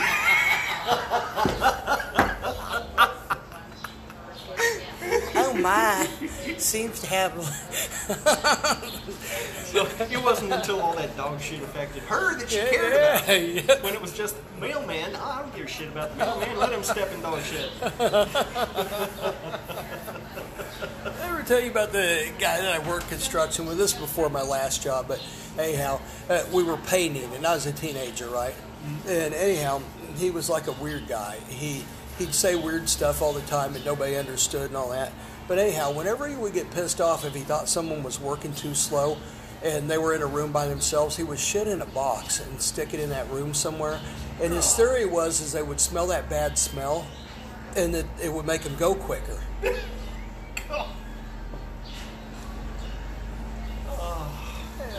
Yeah. Biohazard. Well, nowadays he couldn't do it. Yeah. Back then in the Management 80s, through no, biohazard. Yeah. Oh god. and the thing is, I don't think he ever went and picked it up either. He just left Yeah. it there for whoever. Yep. He was the mad shitter, not me. Oh yeah, he's probably making a trip to And the other thing I want to know is how come I never saw toilet paper there? Yeah. I was going to ask him that the day I quit, but I didn't find it. He wasn't there. The hmm. day my last actual last day, he wasn't there. I was going to say, by the way, you probably don't use toilet paper, you nasty fuck, do you? Oh my god. Because if you did, there would be some trace of it somewhere in this box that you shit in. Nope. There was one person's front front porch that I did report as being a safety hazard. They uh, they fed every stray cat in the neighborhood, so they had about five or six food bowls set out full of cat food, and then they throw wet food in with with it. Every fly within a mile would come and buzz around those stinky food bowls. If it rained, How could they even stand that, let alone for someone else? Uh-huh. And they had that nasty indoor outdoor astroturf kind of carpeting on the front Oh, yeah, yeah, yeah. And it was so infested with fleas that just in the like 10 seconds I was standing on it to deliver their mail, I'd go out to my vehicle and I'd pick like half a dozen fleas off my ankles. And I, I bought a, a can of flea spray, mm-hmm. bug repellent, and I would, you know, she was they were the last house on that park at Luke's. I parked in front of them. I deliver the whole two blocks, come up to their house, go back to my vehicle, spray my ankles, go up and deliver their mail. Well, that that offended her for some reason. She got all pissed off and said, Why is the mailman doing this? It's, like he's saying our house isn't clean. And I told the boss, you know, all these cats, all these fleas, you know, all this shit. You know, can they move their mailbox? Because I don't want to get flea bites every single day. And the boss talked to them, and they was you know two crazy old cat ladies, and they flipped out, refused to do anything. So I had actually a halfway decent boss at the time. What she did was called animal control, report all the loose cats. So animal control came out and started picking up all those cats that they were feeding, uh-huh. and then they got the message and they cleaned that shit up. Mm-hmm. Well, there's more than one way to skin a cat. okay. There was that one woman who she accused me of stepping on and killing her flowers. and the boss called me in about that, and I said, well, there are flowers on the ground around her mailbox, but they're plastic. And he just busted out laughing. He said, she thinks you're killing her plastic plants? And I said, apparently so. the next day when I went on the route, I took a picture of all the plastic plants around her mailbox that she claimed that I trampled and killed. So I would have had to step past the mailbox to get into her flowers. Plus, they were plastic. these are lonely people. Mort. Uh, this is what I take from this. These are lonely people that are looking for attention. That's all it is. Yeah. I mean, that's the only thing that makes sense on all these things that we talk about. And you know, I guess the only way they can get attention is to be a thorn in your side. Yeah, so then people are like, oh, what do you mean? And I didn't do that. And getting reaction, like emotion, Yeah. getting emotion from you. But it was weird because before all this, anytime she was outside, you know, I, we'd stop and I'd talk, and you know, we'd talk back and forth. She seemed like a you know nice person, and I was always friendly to her. And you know, every time she was outside, I'd, I'd say hi and talk.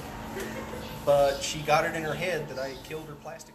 it, it kind of sounds like someone who is having to take it all day long, and then they find something they can bitch about safely. Oh, you're they- right. and I can dominate this one. Yeah, Well, it's only dollar sixty. a guy I worked with- A guy at work would put a, this actually was very valid, although it sounded like a joke, but he's right. When you become a fast food worker, all of a sudden you're not human anymore. Hmm. And then I was talking to a, another lady I worked with last night about it. We're laughing about it, and she goes, "You know what?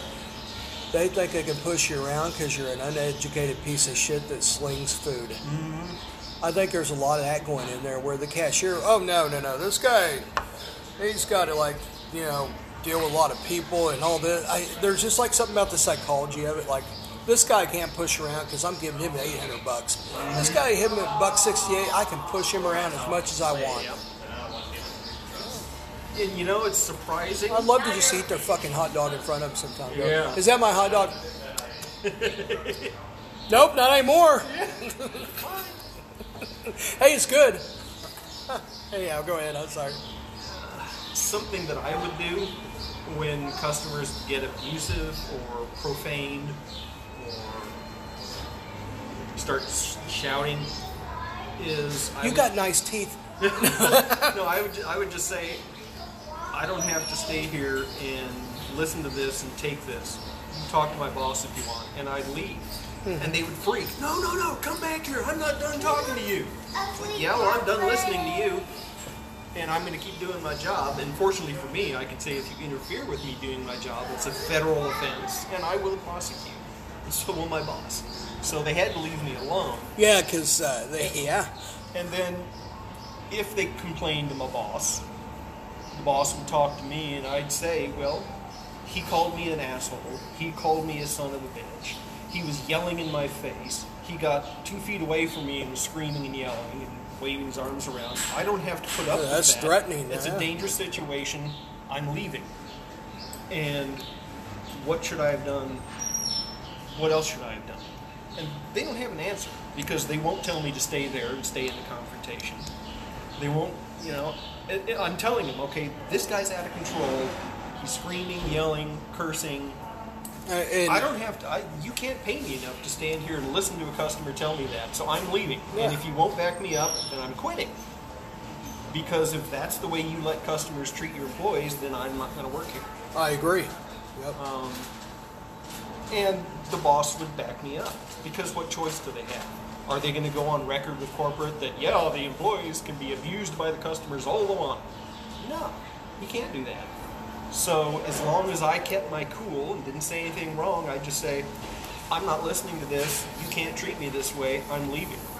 And they would get so, you have to stay. You, I pay your salary. I get to say whatever. And it's like, bye and I leave. It's like you can't make me stay. If you try to physically restrain me, I will have you arrested for misdemeanor battery. Minimum three months jail time in Wyandotte County. Absolutely, I mean, there's no way out of it. If you get I love convicted that. for misdemeanor battery, there's nothing you can do. You are going to spend three months in jail. And so, now it usually wouldn't come to anything like that, but uh, well, the threat of it is probably one of the reasons it doesn't come yeah, to that. yeah. And they realize that I know I know my position. It's like I'm doing this job for the federal government. Mm-hmm. So things that govern my job aren't just rules; they're federal law. So I can use that against you if you threaten me. That's if right. you try to steal the mail from me, if you try, if you threaten me, etc. Okay, I'm a federal employee, and you threaten violence against me.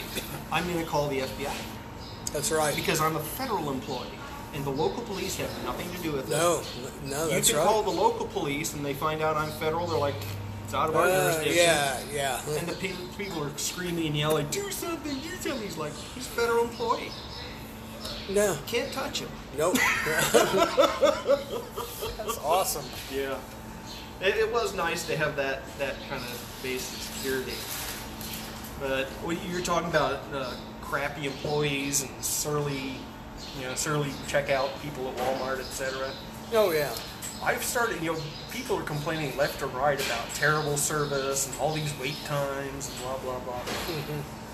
For The way one I- lack of help they can get. Yeah. But the way I look at it is if the employee serving you is rude, unattentive, pissed off, etc., it's because their boss is treating them that way.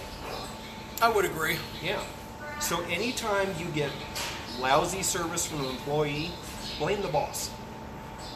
Because if the boss isn't toxic, then the boss would have identified that person and replaced them. Yeah. But if the employee is crabby and mean and unhelpful, that's how they're treated by their boss. So I they're agree. dumping it on the customer. I agree. I it's it, it's um, it's an atmosphere that they create. It is a uh, um, a feeling. You know, they say read the room. Yeah. Walmart, you can walk in and read the room. Mm-hmm. Very much so. You walk in and there's like this like big cloud over all of them, and it's just like you know, You can just tell all these people wake up in the morning and think, is going to my job really better than just quitting? And they have to sit there and think. yeah, they're on the line every day, Yeah. and then they end up quitting. Yeah. because you never see the same person there ever. And that's because they're like, fuck this. I'm going to go make uh, more money at Target and not get treated like shit and not have the same asshole customers come in. And And that's that's the corporate culture of places like Walmart. The employees are an expendable. they want you Commodity. to quit. Yeah. They, they want you to work a little bit and then get out of there. They don't have to pay you anything. Mm-hmm. Hell, most of them don't even hand out benefits to because they're not around long enough. Yeah. And then you know that's what the postal service is doing, is they don't want to have to pay pensions anymore. So Well, the they don't want to have to in. fund pensions anymore. So they try to get people to quit before they're vested. The And they do it by working them to death.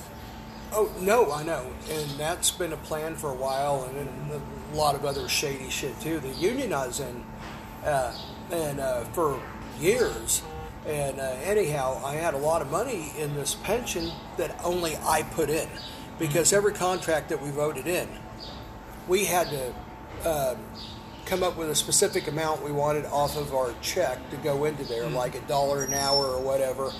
And then the company would say, well, we're going to give you a dollar this year and 50 cents next year. And sometimes we'd end up going backwards just to put money in there. But anyhow, what ended up happening is about 10 years ago, they figured out or knew about it or whatever, or had the justified means to actually prove it somehow, what they call critical status. Critical status of this uh, uh, International Association Union is to where they can give you a percentage. So let's say you're supposed to get $1,500 a month from them. They could give you 600 a month and say, we don't have the money. I looked it up because they had a very fancy way of explaining this critical status. And anyhow, the way they explained it was, uh, you know, kind of like, a, well, funds aren't matching what we're getting in. Okay. So I'm like, all right. So I did some investigating on that. Number one, that's bullshit. They're stealing money. Yeah. Okay. Number two, every one of these metal workers that I looked at uh, on this, they they don't anymore, but they used to send me this magazine because I'm not actually technically active. Um, this metal journal every month, once a month, and on it it would say like the fallen, and these are people that have passed away. I look in there; they're in their 50s and 60s primarily. None of them grabbed their pension. None of them. So where did this money go? I got a pretty good idea. Reabsorbed. Yeah, reabsorbed, reabsorbed in someone's fucking pocket. Maybe on paper it still exists as you know, oh, this is for you know. Yeah, but no, the- contingency or covering. yeah, but in training. reality, it's money to spend. Training is where they get it. Yeah, no, I'm sorry. Go ahead. um, the uh, the idea of, of promising your employees something and then backing out on it has been proven over and over to kill a business. I mean, I saw a story the other day about someone who said the business said, "Let's all work extra hard, running up to the end of the year, meet these goals, et cetera, et cetera, and there'll all be all this bonus, and et cetera, et cetera." So everyone sacrificed, you know, working ten-hour days, six days a week, et cetera, and they We'll remember you guys. yeah, they accomplished all the goals, and management got 20% bonuses. The employees got half percent. And the writer of the article said, you know, that was right at the first of the year. You know, it was our year-end bonuses. He said within the month of January, five people quit off that critical team. February through March, another six quit. And then the, bo- the bosses started saying, "Oh, we're so short-staffed. You're all going to have to work six days a week and ten-hour shifts just to keep up." Now it was no longer to get a bonus; it was because Just to keep- yeah. just keep up. And he said the hemorrhaging continued. People just kept quitting and quitting and quitting, and finally they had a, mostly a staff of newbies who had no clue, and the business went under. Mm-hmm. It's like, was your 20 percent bonus worth all that? Because you just you just killed the goose that laid the golden egg. Well, you say that uh, company I used to work for not so long ago, doing the same thing. It, yeah, I Can't wait to see those fucks in the paper. Uh, the, I told you the story about my oldest brother, the, the geological firm he worked for, that would promise people a percentage of the bonus pool. And at the end of the year, oh well, you you get your 35% of the bonus pool. Know, the bonus pool is only 20 bucks. So, and they started doing that you know, year after year. When when my brother worked for them, they had this huge office building in uh, Overland Park.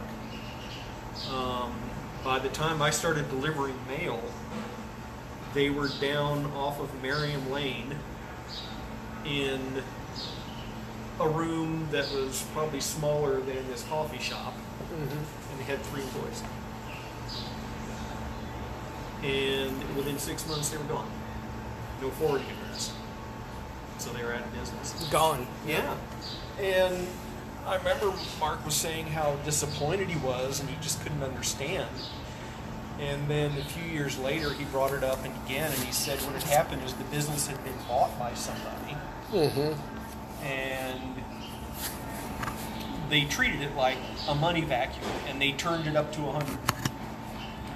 And that ruined the the motor of the money vacuum, which is the employees. You know, you, they, they was like, we need money now. We want all we can get. So they burned up the employees and the business contacts and everything in this huge money grab. And once they got milked everything they could out of it, they sold the company again. It happens all the time. all the time. But there's like firms that look for things like this. They look Yeah. for companies to absorb and skin and get what they can and Uh-huh. fucking toss the rest in the trash. That that was the that was the '80s mantra. Remember that was the Mitt Romney Mergers thing. and acquisitions. That was the Mitt Romney thing. Remember he had that Corporate company called Bain or something like that. Yeah. Remember that? And that's one of the big reasons he never reached presidency. Well, that and he's a fucking idiot. But uh, but anyhow, um, uh, but doing that is inherently cannibalizing your own country because you That's- are taking all the accumulated wealth and goodwill and hard work and you're blowing it all on instant cash and leaving nothing behind. Now somebody has to start all over. And you know what? They're going to go over to China or Singapore yes, or Bolivia and they're going to do start it over there.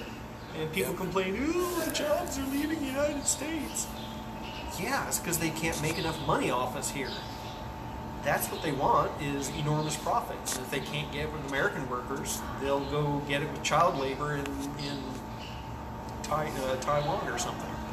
the hypocriticalness of all of this is really what gets America because people see this all over and they say you guys are preaching to us. And I'm not talking about just the American person like me or you. Yeah. I'm talking about the government and corporations and Yeah. policies.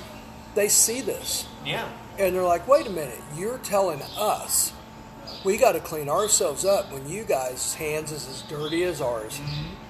And I, I'd be the same thing if someone come around and talked to me about morality. Like if Jimmy Swaggart came up to me, I think he's dead, but who gives a fuck? Anyhow, um, anyhow, if he came up to me and told me about morality, I'd be like, get the fuck out of here. No kidding. Matter of fact, you know what? You better get out of here before I fucking take a swing at you. You know? It's like my dad trying to talk to me about faithfulness in marriage. it's like, dude, really? I don't think you know the first thing about that. I was born knowing more than you. Too bad he's not around to hear that. huh? But but you know what? The people that do that, they're the ones that are the last one to recognize it's on them. You ever notice that? They're like, Yeah. "Are you talking about me? Who the fuck else am I talking about? Yeah. Why would you say that? Because it's fucking true. Mm-hmm. yeah, yeah. I don't know, man. I don't know. You know, ask your ask your average American, would you rather have good quality health insurance and health care? No, not health insurance. Good quality paid health care. Yes. Or would you rather have a company, a profit-seeking company, sell you insurance that you had to use in order to afford your, your health care? Which is a better system? Just getting your health care because you're you're alive and you're in this country? Or having to buy it from a company that is intent on making a profit off of you? I know my answer. Yeah, and I I can't- think most people's answer, Yeah. you know, You get the people who say, "Well, I don't trust the government to run the healthcare system." Um, well, you trust them to run the military. You Yeah. trust them to run the banks, the courts, law enforcement. You trust them with our nuclear arsenal, but you don't trust the government to hand out a cough drop. That doesn't make any sense. Somebody, somebody has create, somebody has created the, the image that America, I know American who it is. government can't It is the insurance companies yeah, that it's created that. Humana and Blue Cross and Pfizer and all the people who Yeah. are making billions off of the healthcare Yeah, they're like, industry. well, what can we do? Oh, and they're the ones Well, who tell telling us, them- "No, if you government takes over, you're all gonna die." well, what they did is they did like research studies and stuff, and they knew how to combat it. Yeah, Like, well, all these people have one thing in common: they don't trust the government. Well, Mm-hmm. let's just bring them in. yep. It's actually quite a brilliant campaign if you think about it. It is, It's yeah. like you trust these guys to run your health. Now, let's say like uh, you could have another six years, but the government says that you're not producing. Well, they're just going to kill you. You don't want that, do you? Yeah. Hey, you guys still there? You still listening to this abortion? Remember, two douches and a microphone. Yeah, they'll say, you know, they'll, they'll point to the like the postal service or the VA and so look how screwed up that is. You really want them running healthcare? So I will point to the military that everyone is so proud of and say, okay, is that a screw up? Is that a fuck up? Are American soldiers a joke? They're not going to say that. They're going to say, oh no, American soldiers don't bring them into it. It's Those like, guys okay. are fighting for us. The government's running that. So they can do it, they can do it efficiently, and they can produce something that you're very proud of. Well, I mean, Big yeah, the biggest part, the biggest part of the battle is figuring out how to combat it, right? And Yeah. they figured out. They brought the government in on it, only against. Do you guys want these guys figuring out your future? What about your little son? your little son comes in, and uh, he's got polio. Okay, and anyhow, so there's this new experimental treatment that's like curing 90% of everybody, but it's experimental. The government's going to tell you no. Little Johnny's going to not be able to walk, and he's going to probably be chewing like fucking mashed potatoes the rest of his life. Yeah. But if we, if you take our health insurance, we'll help little Johnny. He'll be okay. Yeah. Something like that. I don't know. Yeah. Yeah, no. And you know, people post all the time. You know, insulin costs diabetics like fifteen hundred dollars a month here. In Europe, it's like eight bucks. Why is that? Let's break that down. Why is that? Is because the insulin is not pay is not priced at a fair price. It's like everything. It's Yeah. priced at what someone will pay for it. Yeah. And so let's break it down with taxes, though. Yeah. How much? I'd like to know how much of it is taxes too. Well, in Europe, there's a lot of subsidy through personal income tax Mm-hmm. to subsidize healthcare. So yeah, you got to look at that. But there's no way it could be fifteen hundred dollars worth on even just like one medication. No. because you've got So- thousands of different medications. So what's going on is is drug companies fucking us. Is what Yeah, it is. Yeah. Absolutely. They can point to Europe and say, well, they have subsidized healthcare that brings the prices down. Well, Not really. That's one factor. If you if you believe what you've just been told over here about getting the government involved, then that's mm-hmm. not you know. Yeah, so they have to say, oh, the government can't do it. And then over in Europe, they say, well, that's their government. They're different. Yeah. The, the story changes to fit the situation. Exactly. Yeah. And no matter what you bring up to refute it, they've got one more excuse they can whip out. Yeah. But Yeah, and it, it just depends on which way, what they're trying to say, and which way they're going to like give you the, uh, uh, give you which side of the argument they're going to present to you. Yeah. And there was a while back where insulin prices were a big deal and EpiPen prices, and somebody made a big stink about it. And And they did bring the prices down of EpiPen for a while. I don't know if it's still like that, but I don't think did. it is. But what they didn't do, they didn't bring the price of the EpiPen down to where it should be. No, they They brought it down just enough to cool the public outrage. because it was one over. CEO that did that, and then he fucking retired. And he Uh-huh. took and like raised it way up high. Yeah, But they lowered it just enough to What people calm down yeah. and didn't make such a fuss. They didn't put it down at a fair price. They No, put it down no, no. just enough to get you to quit bitching about Yeah, it. well, yeah, they go. Well, we got it reduced by three hundred dollars, but it's still three hundred dollars more. You know, you, you know, yeah. Let's say you it was price six. increases to you know. Yeah, now just it's probably be back up to back four fifty. Yeah. So, uh, no, the thing the thing is, is uh, uh, the guy that did that, he raised it way up and then left. What kind of a person does that? He can go to sleep at night. I mean, to me, that's the same type of person that you have over there in Russia. Sociopath. Fuck, yeah, sociopath has no conscience. Whether it's like bombing innocent children, do Mm-hmm. what, or this. There's another term. All my life, I've been told that sociopaths and psychopaths were these violent, dangerous criminals, and they're extremely Not always. rare. No, No, not the- always. The lie has been it's really rare. They're easy to spot. They're all mass murderers No. or serial Uh-uh. killers. Uh-uh. That it's the fur- it couldn't be the further from the truth. Yeah. But go ahead. You you look into large multi-billion dollar corporations, international corporations, anything handling money, finance, etc., etc., you will find them riddled with sociopaths because that's their niche. Make money, don't care who you hurt. It's a perfect job for a psychopath because someone with a conscience couldn't sign the paper raising insurance rates to a point where no one can afford them, no one can afford their medicine. But the sociopath and the psychopath, other people don't matter. They're not really real. You know, only I'm real. So if it benefits me, that's good enough. I can only go into this so far, but I have a prime example, but I can't mention names or even I can kind of like broad stroke it right Okay. here. But a good friend of mine that passed away not too long ago. Um, his son is like that. He is uh, a huge guy in a huge money making company. And just dealing with him, I dealt with him before and I always knew he was a piece of crap. Yeah. But this last time dealing with him at my friend's funeral and everything, you could tell void of all emotion. Nothing there. No empathy, no sympathy. Nothing. Not, yeah. Oh. They're just not capable. Of fact, this guy was like, he's fucking multimillionaire. And anyhow, all these people that were just barely getting by, when we had the uh, the dinner afterwards, that guy paid nothing, nothing for anybody, and he probably should have because that was his son.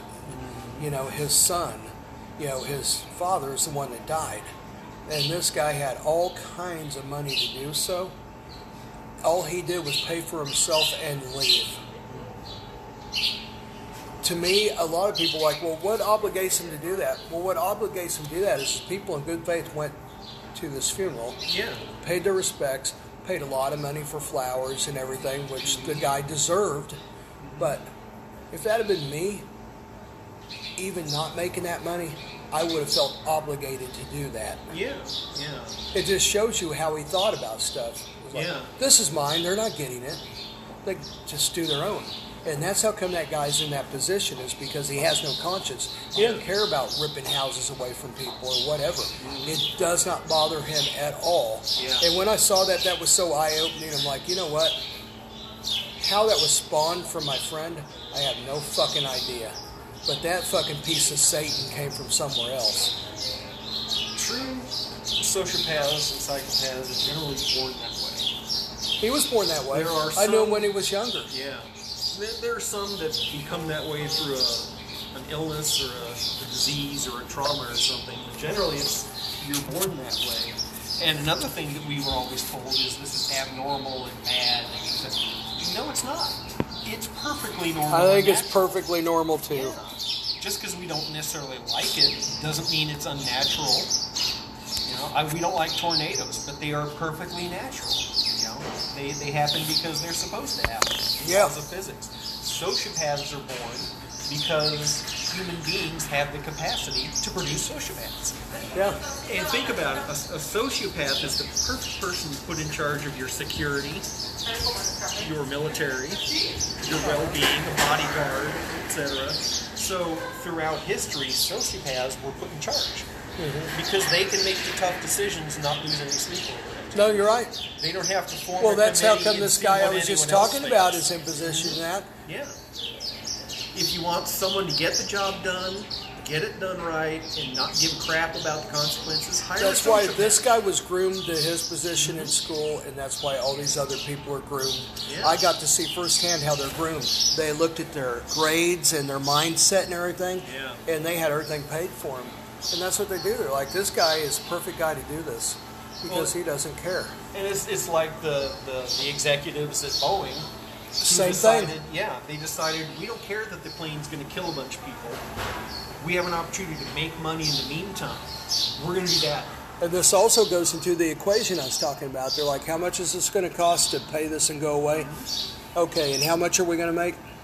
Do it. That guy right there, sociopath. Yep.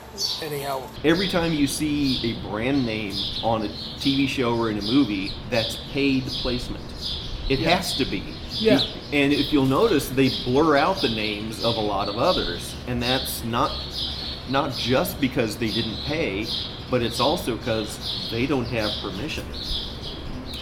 A popular TV show had a, a, a woman who was an apartment manager, and she carried around a toolbox, and it mm-hmm. was obviously a craftsman toolbox, but they knocked off the C at the beginning and the N at the end, so it was a raftsma toolbox That's funny. and they were very obvious. I mean, they could have just taken the label completely off, mm-hmm. but they made it Raftsma. And number one, that that gets them out of having to pay for permission to use the brand name. yeah. Two, it means they don't have to sign on Craftsman as a sponsor because maybe Stanley Tools is already a sponsor and they don't want Craftsman on. That's part of their deal. And three, later they, they later they can go back in and digitally add the C and the N and turn it back into Craftsman if Craftsman decides they want to sponsor the reruns or the DVD box set. That is why Or- they do that. I yeah, always that. It's uh-huh. like a, an obvious Pepsi can, Mm-hmm. you know, would be like Pep. Yeah, Yeah. so they can change it back later if someone pays. See, they, they don't want to close the door on that money stream. They're leaving their options open. And But then again, you and I, we already know what they are. Yeah. And actually, it brings more attention putting it like that. It's like, oh, hey, look Mhm. at this. They think I don't know that's a Craftsman. They don't think I don't know that's a Pepsi. You I know? have a game box in the background with that guy, you know, in the top hat, and the, the name of the game says Apollo, Opoly on it. Not Monopoly, it just says. Opoly. And you're like, well, yeah, we know what that is. But they put it there for a reason. They wanted you to see it. They wanted you to know it's a Monopoly game without using the actual brand name. So it suited the purpose of the show to have it there. But the revenue stream is still, you know, ready to be tapped if the moment arrives. Hey, Christopher, Yes, Mark. have you ever known somebody that had gas so bad that it would just linger and linger in a room and not go away? Oh yes. You know, it, it would Ah. get really bad at first, and then it would like kind of subside, but you would keep getting little whiffs of that rancid, horrible ass smell. Uh, I've got a dog like that right now. So Sammy is pretty good, boy. He'll lay him out. Then he looks at you like you did it. yeah, yeah. He'll he'll paint the he'll peel the paint off the walls. Oh my gosh. He gives you a dirty look, like, "Why'd you do that? yeah. Stupid human fart. Damn it! I'm getting tired of this human shitting on me." Oh well. So, Well- as far as people, yeah, I've I've noticed that, and uh, yeah, for for people situations too. Well, you know, as I've forementioned before, you know, I used to go out of town a lot uh, and work. Mm-hmm. And anyhow, but uh, okay, for my my plug-in for today for them, fuck you, you guys suck, eat my dick. so okay, so that's done with now. You guys are a bunch of pussies. I know some of you listen, so eat every bit of my ass, you fucktards. so anyhow, now on to this. I worked with this guy that had that type of gas. like Mm, yeah. he would get into an elevator and shit on there on purpose, just blast one out. and this happened. Like three hours later, a guy gets in that elevator. It wasn't used very much because it was in a building that was being erected, and it was pretty You said primitive. when erected. we- Okay, that's my Beavis and Butthead moment. fire, fire. Oh, wait, orange stuff that glows. they did that afterwards, remember? where they couldn't say fire anymore because some fucking idiot's kid did something stupid like burn his asshole. Oh yes, Fuck him. yep. And if he died, I'm glad he's dead. Heaven forbid someone actually take responsibility for their own Oh, actions. can't do that. Uh-uh. well, anyhow. Okay. He's more ass kissing, but Yeah, well, yeah, yeah. Well, I, I mean, while he's in there, he could always slap a tongue. yeah. Yeah, you never know. Just in the no, that's more Mr. Creepy's uh, kind of territory. Yeah. Mr. Creepy wants to tongue punch your fart box. You know, there's things that I don't ask Mr. Creepy for a reason. You yeah, know, I, yeah. I there are things know, we don't want to know. No, I you know that bag of dildos. I don't want to know what he does with them. Mm-hmm. No, no. You know, he may give them to women that don't have enough money for him and doesn't have a partner or what, whatever. Maybe they just I think he it. also was involved in some uh, some modern uh, experimental art with, with with a number of those. You know, one Well, of those moving sculpture kind of things. Well, he had a board with like three or four of them nailed on it. Yeah. Uh, so yeah. I didn't know what and that like a big about. master switch box or something to turn Yeah. on more than one at once. So I'm I'm thinking some kind of modern art sculpture or something. You know that maybe I'm moves sure that across. is. the- It's not what it appeared to be. I'm Yeah, sure. yeah. So okay. Well, okay. Back to the guy that I used to work with that would just shit so bad. I mean, the first the first whiff of it, you wanted to vomit. It smelled so bad. Then the second whiff of it, Oh. you about passed out. then the third whiff of it, you're running the hell out of there because it smelled so bad. You really thought you're going to die. and it's it's like it gets on you like an oily film. Like you can't get it off. Yes, You my take three nostrils showers and- burning. yeah. And he would make sure and hotbox you. You know what I mean by hotbox? He would. We would be in a room where we stored some of our product that we're installing, and he would shit in there, and I'd oh. always know it because he'd like laugh and then run out. I'd be like, "You son of a bitch, you motherfucker!" And then about that time, yeah, one time he shit on this elevator, and three hours later, I hear a guy go, "What the fuck happened?" he is like gagging and coughing. And he, he the guy I work with, I'm not going to say his name, but his Oh, name started God. with an L. Okay. And anyhow, so I'll just leave it there. He would laugh. I told him before, I said, I think you have gut cancer, dude. There's no way you could come up with smells like that. You're you're actually part of your body's dying and decaying in there. And and you think it's cool, but you're actually dying. You'll probably be dead next year the way these things smell. I, I heard a line like that on a, a Simpsons episode after Homer farted. Somebody said that Homer should go see a doctor because he didn't think a, a healthy man could make that smell. I think I, I kind of know what you're talking about. You know, I'm a big Family Guy some pretty thing. unhealthy smells. Uh, but I got to rewatching some of the old Simpsons, and they were really cutting edge. there were a lot that had much, much better writing than you know a lot of people have bothered Intellectually, to see. they they they did more. Um, I guess uh, Family Guy was more potty humor, Yeah, yeah. and then uh, Simpsons were a little bit more intellectual. But each one has its place, and I love both the shows. Yeah. I mean, I just grew bored with the Simpsons after a while, and just you know they've been around forever, and just Yeah. it's like anything, you just take them for granted, and just like whatever. So Yeah. I guess when they go away, maybe I'll pay more attention to them. Yeah. So, if they ever quit making them. but So anyway, a fart in the elevator. yes, this guy would. I decided to put him to use. Why do I keep bringing this subject back up? It's not like I'm so anxious to hear about it. I guess You I will. am. You will. I guess this. I am. Yeah. I decided to put this guy to use, and I'm like, all right, okay, you keep shitting on me. Let's shit on other people. You know, you did the elevator. That went well. Three later, three hours later, a guy about vomits and Yeah. screams and. So, anyhow, I was like, okay, what can we do? And he goes, watch this.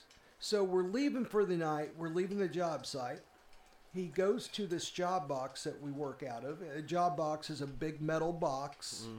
And a big metal box, I'm trying to think, it would be probably about five foot by uh, maybe three and a half, four foot tall metal box. And it was designed to where you lock it and Yeah. people can't get in. For the people that don't know construction that might be listening to this. Yeah.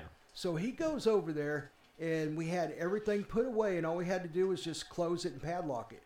He goes over there, and he shits all over in there, just rips a big one. I mean, it was it made the craziest noise too. It's just like, oh.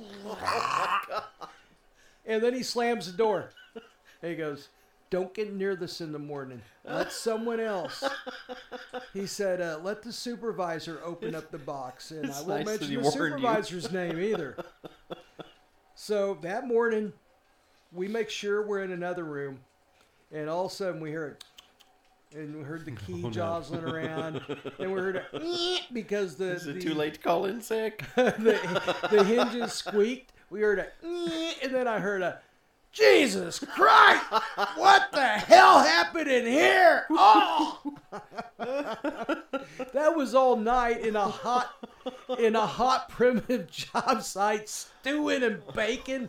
Oh, God. And then we had to go in there and get equipment out, and I still almost vomited. I could only imagine what said supervisor went through opening that damn thing up. Oh, imagine Oh my the, God! imagine the tools smelled really bad all day long. Yeah, yeah. As a matter of fact, I've like Febreze, Febreze some of 'em. We went to Walmart on lunch break, and I grabbed some Febreze and just like sprayed it around. I said, you know, this is funny, but every time what we do is whenever we had to take a plane, he would shit in it, so we, it would get back to the job, uh, to the. Uh, to the plant later, to the manufacturing facility, it would get to them in a few days, and we'd already be gone doing something else, and someone else would open this thing, because we had a couple of job boxes that we worked out of. So, like, we would get back and then maybe load some stuff in another one while the other one is in, you know, ground on the way, you know, and so that one contained the shit in it, and you know the horrible gas. So I'm pretty sure whoever opened that up at the shop was like, "Ah!" Yeah. because this guy's farts would linger. I don't know. I, like I said, he had to have like gut cancer or something. But, Maybe so. Yeah, that can but, really you know- screw things up coming out the other end. uh, Since I'm talking about gas and shit again, you know, I am the mad shitter in Clinton, Missouri, as we all know. Yes, yes. Which I'm very We proud of, even though I get didn't tired of talking about that. That's No, for sure. no, no, no, no. I, I'll talk about it till the day I die, because that was such a weird experience. Having an old man follow you around. Yeah. I got the mad shitter. I got him, and I'm like, what the hell? I'll get a T-shirt that says "I knew the mad shitter." I need to go back to that place. You do Yeah. definitely. I need to see if that old man's there. Mm, If he's there, he probably is, and He was pretty old. yeah. But if he's there, I'm gonna go up to him, poke him in the chest, go, "I'm not the mad shitter, you piece of shit." Maybe he was the mad shitter. He's just looking for a scapegoat. I think so. I want to know how they do it with a colostomy bag, because they had a nurse tell me that. Because I was telling her about it, as a friend of mine, and I was like, "Yeah, you know, I'm a mad shitter in Clinton, as we all know. I'm very proud of it." I was talking to her about. it. She goes, "Oh, that's done with a colostomy bag," and I guess they shit and piss in it and then just spray it all over the wall. Mm-hmm. So how how anyone figured that out is beyond me. Yeah, just just that your mind would go there. It's like, what can I do with this bag of hey, stuff let's spray it on the wall. in a public restroom? How do you get the force? You squeeze it, I guess. It just like goes. Perhaps, uh, perhaps the person who made the shit wasn't the same person that sprayed it all over the place. Might have been a two man job. Never thought of that. I, uh, yeah. I- Hmm. I guess they could have run DNA on the shit and see if there's, you know, more Oh, than one dis- DNA trace They'd be in it. disappointed. I would have been the mad shitter. Oh, God. Well, okay, I'm getting ready to go to the next um, prank. This would be under the elaborate prank section. Oh, yes. But we this just those. wasn't me. This is people I worked with. Mhm. We was working uh, in Texas, and it was this huge school, Oh, yeah. and, I can and see that with these only good job site. Only one side of the huge school had power. It was really primitive. Oh, okay. So we had to run, I don't know how many foot, three, four hundred foot of extension cord Oh, yeah. from one side. We're working in the polar opposite, furthest away you could get from the power. Wonderful. Oh, Great Oh, yeah. planning on somebody's part. Yeah, and there's nothing we could do about it. It's the only way we could get power, so we had to. So Yeah. we had all these extension cords that we had to take up at the end of the evening and roll out in the morning. It was a real pain in the ass. Mm-hmm. So this uh, um, we we keep having someone unplug it. Huh. Yeah, so we'd be working all of a sudden. Okay. So then you'd have to go trace where they broke it off at. Oh, yeah. Okay. So this happened for three weeks in a row. Not all the time, but enough to really screw with you. Maybe Yeah. like one time one day, three times another day. Um, Enough to where you're thinking day. about it all the time. Yeah. yeah. You're just waiting for that saw not to work. I'm like, "Damn! we got the unplugger again. Shit. I'll go find it. And then you got to walk all the way down there, plug it back in. Yeah. So this was a couple of days before we were finished with the job. I said, "Hey guys, I'm gonna stand back, and I'm gonna hopefully find out who's doing this." Ah, yeah. A little surveillance, a little uh, reconnaissance work. I like this. Yeah. So we were getting closer to where, you know, to the other side of it. Uh-huh. So there was a lot of positions I could get into where I could see out there and still be doing my work, but they couldn't see me. Yeah. So I made sure I about cut my arm off a couple of times. But I Oh. made sure to always be spying over there. And sure enough, it was these tile layers. And I always suspected them because they'd be kind of overly nice. Hey, how you guys doing today? And I'm like thinking, those guys, they're not that nice. Yeah. Bunch of fucking parolees and you know, toothless bags of shit. And we'd be like, hey, how you doing? How's your day going? All that stuff, you know. And you could just tell that they were full of shit. So I went back and I reported, yeah, it's the tile layers over there. Mm. Oh, okay. So I started watching their habits. And I started seeing like they would take turns. This was so gross. They would go in a porta shitter and go to sleep. oh. I think they were asleep. I don't know what else you'd do in there for two hours. Oh man. Two hours they're in this little shit box in the blazing hot Texas sun. Wow. So they had to have been going to sleep in that son of a bitch. I could not would imagine. I can't even stand the smell of it. Oh, yeah. if nobody's around, I would take a piss behind it so I didn't have to smell it. no kidding. Yeah, or piss in a cup in a corner somewhere in a room that nobody's around. The science room is really good to piss in a cup in. I cannot imagine how many cups of piss someone had to throw away. I'm the mad pisser. There you go. Oh, yeah. You're branching out. Yeah, there's this Gatorade bottle I filled up a lot. And I think they knew knew who was pissing in there because I'd always be emptying it and be like, "That doesn't look like Gatorade. Looks like lemonade."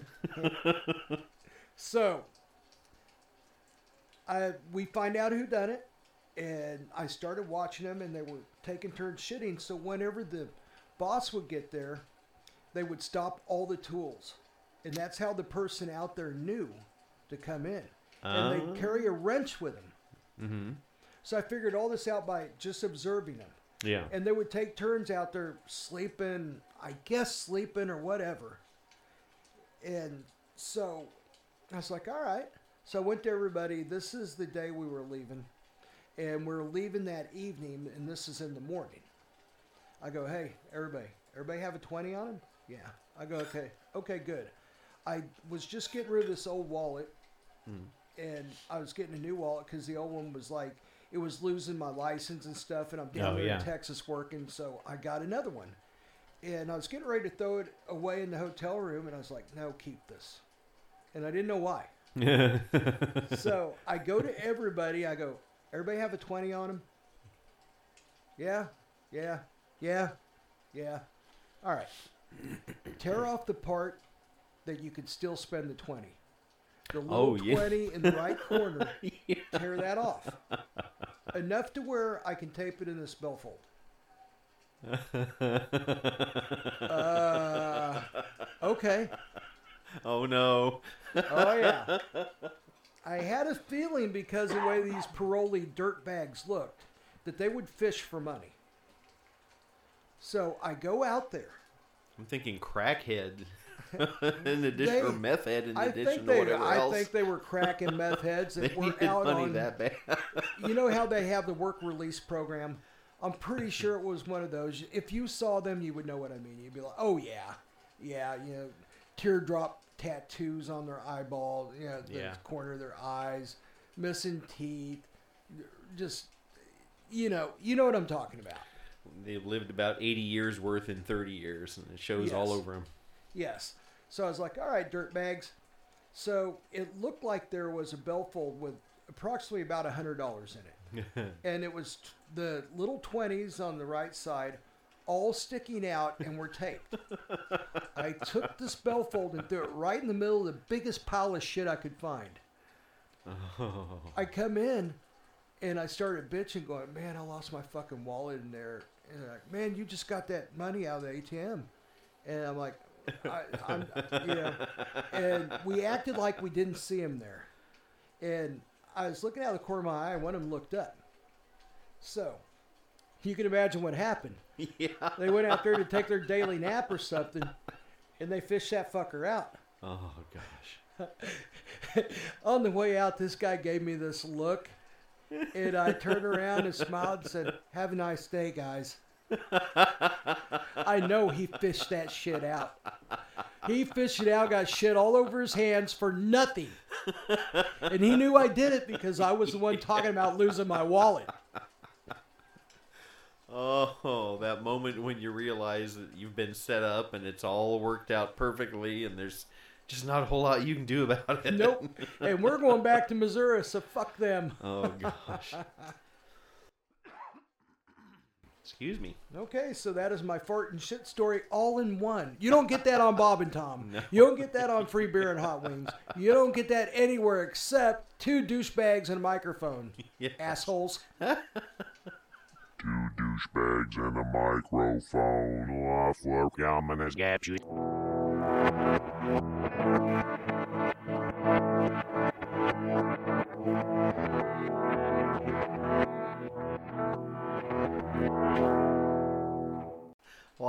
I, had a little uh, interesting elevator story that yours reminded me of. Oh, good. Um, it was, I believe, right after my uh, senior year of high school. Uh, a friend of mine got me a job out at the sports complex. Um, most people know that there's a big warehouse underground between the two stadiums, and you drive. You can drive down a long ramp, and you're down underground, and that's where they have you know a lot of the food stored and the refrigerators and things like that. and then there are ramps leading up to each stadium, and that's how they do a lot of the resupply. At least that's how it was in 1979. Uh, so we would go uh, generally about 10 Wow, o'clock. 79. Yeah, I'm an old guy. So, you know, there'd be a Royals game. I was just thinking they were still relevant and really good and at the top of the league all the time. Mm. Yep. George Brett and Yep. uh, Dennis Leonard. what Freddie a different Patek. type. Yeah, yeah, little Freddie Patek. All five foot four of them. Yeah. But uh, yeah, I mean, the, they'd have a, a ball game at night, and uh, you know they'd use up all the food and the liquor and all that stuff, and the popcorn and stuff. So we'd get there usually around when we expected the game to end, and and uh, we'd get our our loads ready, and we'd go resupply all the concession stands. yes. Okay. We're a bunch of teenage boys getting our loads ready. Um, so we, you know, we take stuff, restock, resupply, and then uh, of course you get to the concession stand, and if nobody had uh, turned off the beer tap and taken the hose, uh, then you could draw beer. And of course, that was the first thing we did when we reach a concession stand is when somebody would pull the tap and see if the beer would flow. If it did, we all drew a beer, and then we'd do our work and drink our beer. And before leaving, we'd grab an, grab another beer and head off. Were you 21, sir? Uh, no, I was actually 17, but I did get a license to handle beer. so I was it was allowed to handle beer, and I just figured, well, I'm I'm just One fell in storing your it. mouth. I was just storing it inside my my digestive system You were going to release it in the urinal eventually. Anyway, so we had a lot of, we had a lot of work, you know, doing the concession stands and stuff, and then you have the mobile uh, beer dispensaries. Uh, they called them Perlicks. Never understood where they got that name, but uh, um, eventually the bosses were catching on that we were, you know, after two or three trips up to restock, we were all hammered. So they decided, you know, we need to go, you know, take the the uh, the pressure hoses out of these so these guys can't draw any beer. Oh, those dicks. I know, but uh, one guy and I we were we are dragging one of the one of the Perlicks back because it was easier just to pull it back to the to the warehouse than to you know try to restock it in place sometimes. So we put it in the freight elevator, and you know we were all just you know figuring, well, they've taken all the pressure hoses, you know, another drag. But uh, my friend Glenn just reaches up and pulls the tap just out of habit, and the beer comes out. so boom, I hit the stop button on the elevator, and Glenn and I sit there for, I seriously about forty five minutes, drinking beer and pissing down the side of the freight elevator at Royal Stadium. we, I think we were on a mission to try to drain that keg, but you know those are the big, you know, stadium kegs. Oh God. Yeah. So eventually, I mean, people were yelling, "Where's the fucking elevator, man? We got some Perdix up here." So he went, I don't know, man. It just stopped. I think it's broke. And a lot of those Perlicks, the guys had to had to hook them up behind their little uh, uh, the little John Deere tractors that we drove to pull the trailers around. They had to pull them back that way down the big spiral ramps, and like one of them fell over. Meanwhile, you're pissing and drinking. we were so so hammered when we finally pulled the stop button and kept going and then and of course you know when we when we before we pulled this the the before we set the elevator going again one of us was smart enough to pull the pressure hose out of that perlick and hide it oh yeah. so That as way they had no idea that you'd been in there. the moment the doors opened the boss pushed his way in and pulled the tap and nothing came out and he looked at us and said get back to work perfect crime except for our livers our livers paid Well, yeah. so that's my I fun love that. elevator story I love that. i spent almost an hour in the elevator with a high school friend just bullshitting drinking beer and pissing down a concrete elevator shaft That's a great story too because we went from dark evil shit to lighthearted piss. there you go there yeah. you go And nasty, nasty, nasty gassy farts. that would kill anyone under three.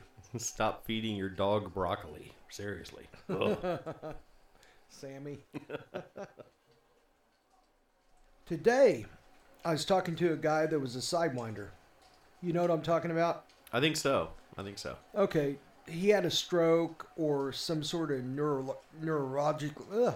Maybe I had. Yeah, thank you. Maybe I had a stroke. Anyhow, neuro, neuro. Now I can't say it. Okay. Yeah, he had some sort of issues in his head. Okay, and um, so this particular problem that I'm getting ready to speak of, it hasn't happened in a long time, and it, you know, its ugly head just has not shown itself. I haven't had the opportunity, but it really bothered me back then, and it bothered me today when this happened. So, to start this off, a long time ago in the 90s, yeah I was at a job and I had a supervisor, direct supervisor that I dealt with every day. yeah He was um, a trembler. Oh yeah so gotcha. his head would shake a little bit and his Uh-huh. hands would shake a little bit more. And whenever he'd command me to do some, well, not command, but you know, ask me to do something, his head would shake a little bit. And so my head would shake a little bit and my hands would shake a little bit. And it's just something that I don't know what it is. It's a personality quirk of mine. I don't know what it is, but I tend to mimic these people. Well, I I've actually heard about this. It's it's more a, an attempt to fit in than anything else. Um, Okay. If if if you meet someone who behaves differently from you, um, then you try to do that too to fit in, so they don't know you're an outsider. It's kind of an instinctive thing, you know. If if if uh, you know if one kid gets into a group of other kids, he'll tend to play the way they're playing because he's trying to fit in. So it's it's it was more of an unconscious thing, I think, on your part, but you were just trying to to uh, Well, I never could figure out why I did it. Yeah. I just thought it was some sort of thing in my personality. I guess it was actually. Yeah, I think it's in all of our personalities. It's just it's just you know some people it uh, it shows up more, and other people have you know ironclad control over Well- it. But it, it, it is tempting sometimes when someone's doing something is to do that too. So you show, hey, I'm one of you. I well, I also had a t- head tilter at this same job, Mm. and he would tilt his head when he talked to you, Yeah, and I would tilt my head too, not meaning to at first, but then it became a Uh, it became some sort of bizarre game of who could tilt their head more. yeah. It was yeah. almost like he enjoyed it. and I'd always leave there going, "Why the fuck did that just happen?" he was playing with you, I think, a little bit. Yeah, he probably was. He's like, "Hey, look, this asshole's tilting his head even more. Well, I'll do it even more. He thinks he's cute. Watch this. Watch this. I can almost turn my head sideways. I'm gonna go full owl on you, motherfucker. Oh yeah, so, yeah. So I would just, you know, I'd play that game for a little while, and then I get tired of talking to him. Get the hell out of there. I'm like, yeah, this is stupid. so it was so bad with my old supervisor that one time he said, "Hey, Mark," he goes, "Can I speak to you a minute over here in the corner?" I'm like, "Wow, okay." I'd never heard him talk like that because he was very religious. He never raised his voice. hmm So he spoke firm but very, very softly. He goes, Mark, could I talk to you over here in the corner for a minute? I knew it you're in trouble with dad, kind of voice. Yeah. And I'm like, certainly, no problem. So we went over to the corner. He goes, Look, he said, I know I have an issue. I know I tremble, you know, I shake a little bit. He said, It bothers me a lot. And he said, I, I really don't like you making fun of it. He that it's, it's my problem and I'm trying to deal with it. But I really don't need someone at this point. I don't know where this is going. I think it's going to get worse. I'm not quite sure what it is. And quite frankly, it worries me. But you, could you please not make fun of it? Wow. Yeah, and I was like, uh, I go, I I wasn't meaning to make fun of it. I think he believed me. I don't know, but he let it go. Yeah. And then after that, I might have done it a little bit, but not that much, because he was very polite, very nice. Yeah. And I really respected the way he came about it. You know, he could have been like, "Hey, dickhead."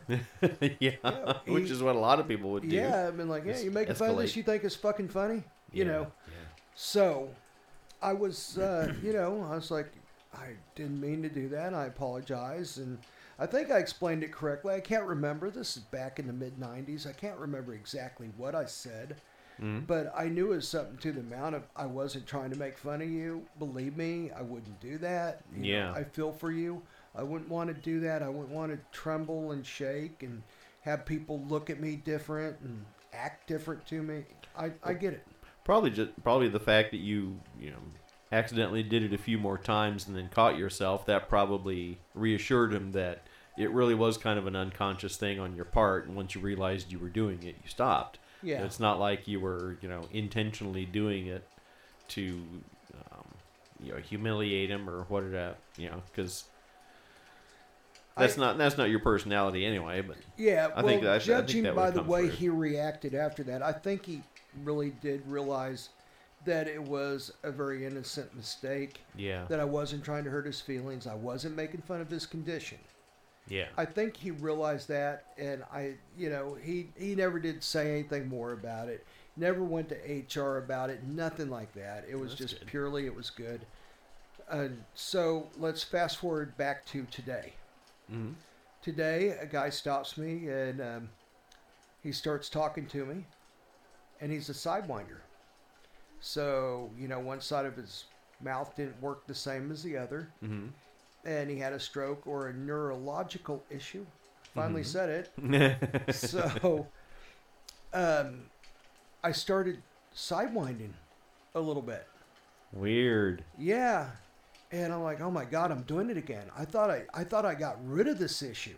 Hmm. So the guy excused himself pretty quick and gave me a very odd look. Yeah, So I think maybe he thought I was making fun of him too. it could be. But could then I couldn't bring it up at that point because then it'd be like, oh, he was making fun of me because he knew what he was doing. He doesn't realize the past and what I'd learned from before. So he would have thought that I was making fun of him, so I had to let it go. Yeah. But it bothered me. I was like, you know, that guy thinks I'm a dick. I was like making fun of his sidewinding. Yeah, yeah. There's there are times you you you come off looking like a jerk when you really didn't mean to, but Yeah. if you go back and try to explain, then you really do look like a jerk. So you just got to let it go. Yeah, so I Ah. went along with it. I felt bad, and then I eventually forgot about it. But, it, you know, I was like, I really need to talk about this a little bit and get it open out in the air. I'm sure other people are going to identify with this. Yeah, I, I think it's so. common. Yeah, yeah, yeah. So if you mimic sidewinders, welcome. there's there's a lot to a lot about the imitating behavior. Um, I've seen in teen movies uh, pickup artists say one of the things they do is when a woman when they're talking to a woman, they will mimic her body language. You know, if she folds her arms, then he folds his arms. If you know, if she puts her her hand on the back of her head, then he does too. And it Is just this on purpose or not? yeah, yeah. He's intentionally mimicking everything she does, and that puts her at ease because he's doing everything just like her, and she's maybe not even realizing it. So there is a psychological basis to, you know, if if the person across from you is acting the way you do and doing all the things you do, you tend to trust them. It's just like if someone is constantly laughing at your jokes, you automatically kind of are drawn to them Mm-hmm. because they understand positive your reinforcement Yeah, is yeah, like you know okay this person gets it you know yeah. so there's a there's a advantage to a person to consciously or not um, mimic the behavior of the people around him in order to get along and show respect or or show I'm one of you but it can come off being misinterpreted in certain circumstances of course but uh, I, th- I think it's a pretty ingrained thing that uh, some people can use to their advantage, like this, you know, the douchebags in the teen dating movies, where the guy's always out to sexually assault the girl, and that's Meathead. yeah, I mean, you know, movies like Sixteen Candles, like there's so much wrong about that movie. It's Uh-huh. amazing. it wouldn't be released today. Well, no, maybe it would. Maybe uh, I don't know. I probably even you know most adult films probably don't even get into the, you know that kind of trading a girl for a favor that kind of thing. you, have to probably get into the real tacky porn to get into that, but yeah. Anyway, if if any of you out there know, then keep it to yourself. I don't want to know. So I want to know. No, Mark wants to know. Okay. So let Mark I know. I want you to send it to our email. Oh yes, we need to give out the email again. Yeah. Two douchebags and a microphone 74 at earthlink.net. All right, good old Earthlink, Mother Oh, Earth. yeah. Yep. That big juggernaut that can't be stopped, Earthlink. Christopher. Yes, Mark. Well, I have this um, issue that uh, happens on cruises. As we all know, I'm getting ready to go on a cruise in a Mhm. week. Yes. Okay, and there's always this one guy that you either know or don't know that lives on 7 Eleven hot dogs and taquitos, and he stubs his nose at all the food on the ship. Huh. And it's like, you dumbass, you have never even seen this type of exquisite food ever before, and here you are acting like you're a connoisseur of this stuff when you live on hot dogs. Yep. So I want to ask Mr. Creepy what you can do about this. Ooh. Have you seen Mr. Creepy by chance? I haven't seen him in a while. We gave him that bag of dildos and Yeah. he was gone. But somebody did go through my garbage earlier today, so I figured that was probably him. Hmm. Because all the chicken fat was taken. Oh yeah, yes, yeah. He that thing with chicken fat. Mm. You know what? We're just gonna leave that alone. Yeah. Agreed. Yeah, I think that's probably covered under part of that non-disclosure we have. Oh, with, that's right. He made us his- sign that. Yeah. Yeah. So that's just one more thing he'll yell at us about. So Okay, well, hang on. Let me see if we can get him. Uh, do you do you have a do you did you see him anywhere or anything? I saw I saw well I was walking my dog earlier and there was this this someone was hanging out behind a tree. Hey, bitches. Oh, Hang on, hang on. Where you at? I'm right here, fuckers. uh, see what is he hiding behind something? Oh, there he is. Now Oh, what? Now what do you want, bitch? Well, I was telling you about the guy, you know that. I know, I know. I heard you, you fuck. Oh my god, you're in good shape today, Mister Creepy. Well, here's things we can do about that. Now, we all know these evil creatures. We've been around them. They try to overact and try to oversell where they've been and how cool they are. And yeah, they try to tell you that they used to have a friend that he used to hang out in an apartment in, in a penthouse apartment in Vegas, but you know, the dirtbag probably never seen his way out of Grandview. Yeah. I've met people like this. Yeah. They, they, their bragging is so outrageous that it's it's laughable. yeah. Well, I got a couple of things. I mean, there's not a lot you can do with these douchebags, but I have a couple of suggestions, and maybe it'll help.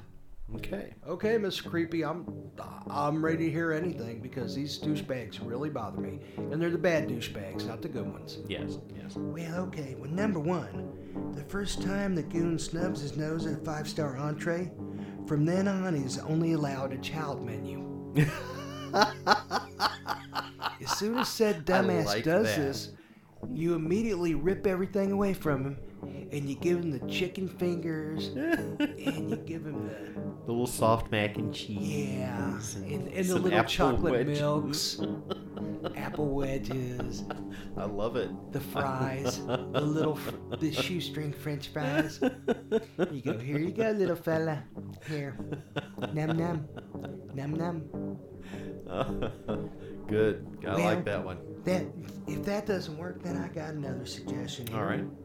Another tactic that could be used on this low class snubber is he or she can only have one ounce portions of any chef inspired food or any meal, even at ports. So if the dumbass gets off at a port, you follow him around and you make sure they only give him one ounce at a time. Little Barbie portions. Yes. Barbie food. That's That way, awesome. when he when he or she snubs her nose Okay. at it, he's taken away. No Yep. harm, no foul. Yeah, didn't you know why waste a whole good twelve ounce steak when I suggest give him a paintbrush. give him a paintbrush to eat with. they take this little paintbrush and they're eating their little jello out of it. Oh, They also need invisible ass paddlings too, but we'll Yeah. get to that later. well, yeah, well, yeah. I mean, that's good I, ass think. I think they need to be in the Hall of Fame. Yeah, yeah.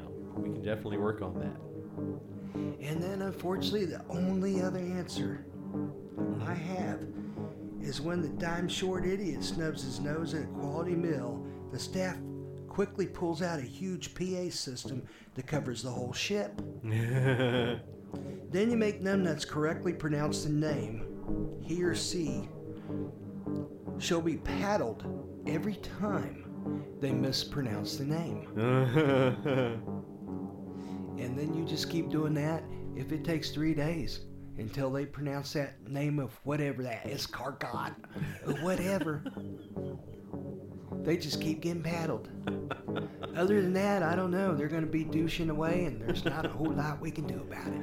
yeah, yeah. Well, sometimes people like that wind up going overboard. So. Well, I could see that happening too. Throw their escargot with them too. Yeah. And they swim to shore and show up your local uh, Golden Corral or, whatever and do the same thing on land. Now, Golden Corral's a whole different thing. Well, that's true. You see those land mammals fucking going in there in their electric carts, only to slither off one of them, and their loads of fat are dumping off of each chair.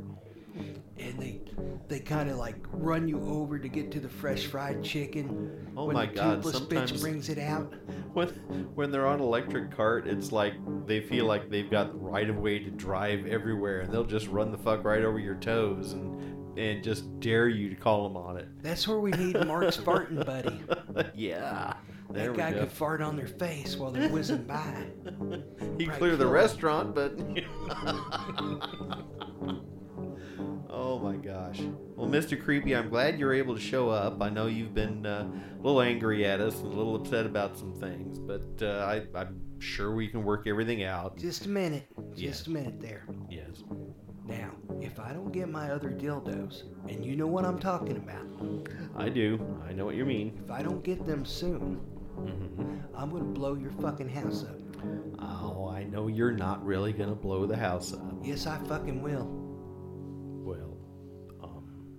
Okay, I guess you will, but, um, well, I, I do have a lead on that particular voltage model that you wanted, and I, I um I um e- excuse me here. I ended up looking at some of them on Amazon. Yeah. And I think I could get them probably in here in a in a week. Is that okay, Mr. Creepy?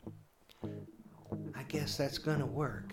I have those other bag of dildos, but I really want those special ones. okay, yeah, I think it's uh, it's because these have much a much higher voltage and maybe a different electrical phase than like I like American the- current does. like those little so- knobby things you can put on the end of them. Yeah, yeah, yeah. Yeah. You know, if you're, I, I'm presuming you're doing artwork with these. I guess if you like, you know, put paint on it and, and turn it on, it would make designs or, or Yeah, that's what I'm doing with it. Artwork. okay. Yeah. Enough said. I understand. He, yeah, he had he had kind of a, a look. You can't really see looks on podcasts, but. Uh, so, Mr. Creepy, I'm going to keep my eye on you until you leave the room, and I'm not going to turn my You back on better. you. So, you know the way out? Do Do you know the way out? Yeah, that way. Yes, yes. Yeah, no, put that down. Th- thank you. Okay. Bye, fuckers. now remember, if you want to get a hold of Mr. Creepy, Mr. Creepy 44 at mindspring.net. All right. All right. These. Send me nudes. Did you get? Let's get the microphone away from him before he gets up the stairs. Can you get that? Hey, hey, come here. Oh, that fucker! He threw it down. Okay. Well, it's not Oh, hooked it- on it. It's- okay. yeah, it's Well, anyhow. disconnected. Okay, so at least we won't hear him. Well, I guess that concludes this Mr. Creepy. Yikes. Yeah, boy, got, he is uh, all full of piss and vinegar. We're gonna blow up our houses if he don't get it dildos. Jeez. Wh- What's it? Uh, was would that qualify as podcast bombed by Mr. Creepy? Is I that, think so. Is that a thing? I, Yeah. I guess so. Anyway. Well, I'm glad he's gone, even though we love him. Yeah. Um, remind me to check to see if you really put that thing back. All right. Um, let's see. Yeah, yeah, he did. It's in the corner. He did. Okay. Uh, we got to give him that. Yeah, but he, uh, I think he licked it. Oh, anyway. Oh, okay. All right, on to the next. Alrighty, and this concludes this podcast, which will probably be titled Another Crappy Podcast. and there'll probably be many more just titled Another Crappy Podcast. That way, if you see something you don't like, you can't go back and find it because you don't know which crappy podcast it is. So, They're all crap. anyhow, in other words, fuck off, go to hell, see you next week, and if we don't, we don't give a shit. It's not like we're making a dime. And we all love you. Yes. Bye. You have been listening to Two Douchebags and a Microphone podcast. As always, we thank you. And if you would like to leave a comment for the show, we have a phone number for that 1 877 Douche 9.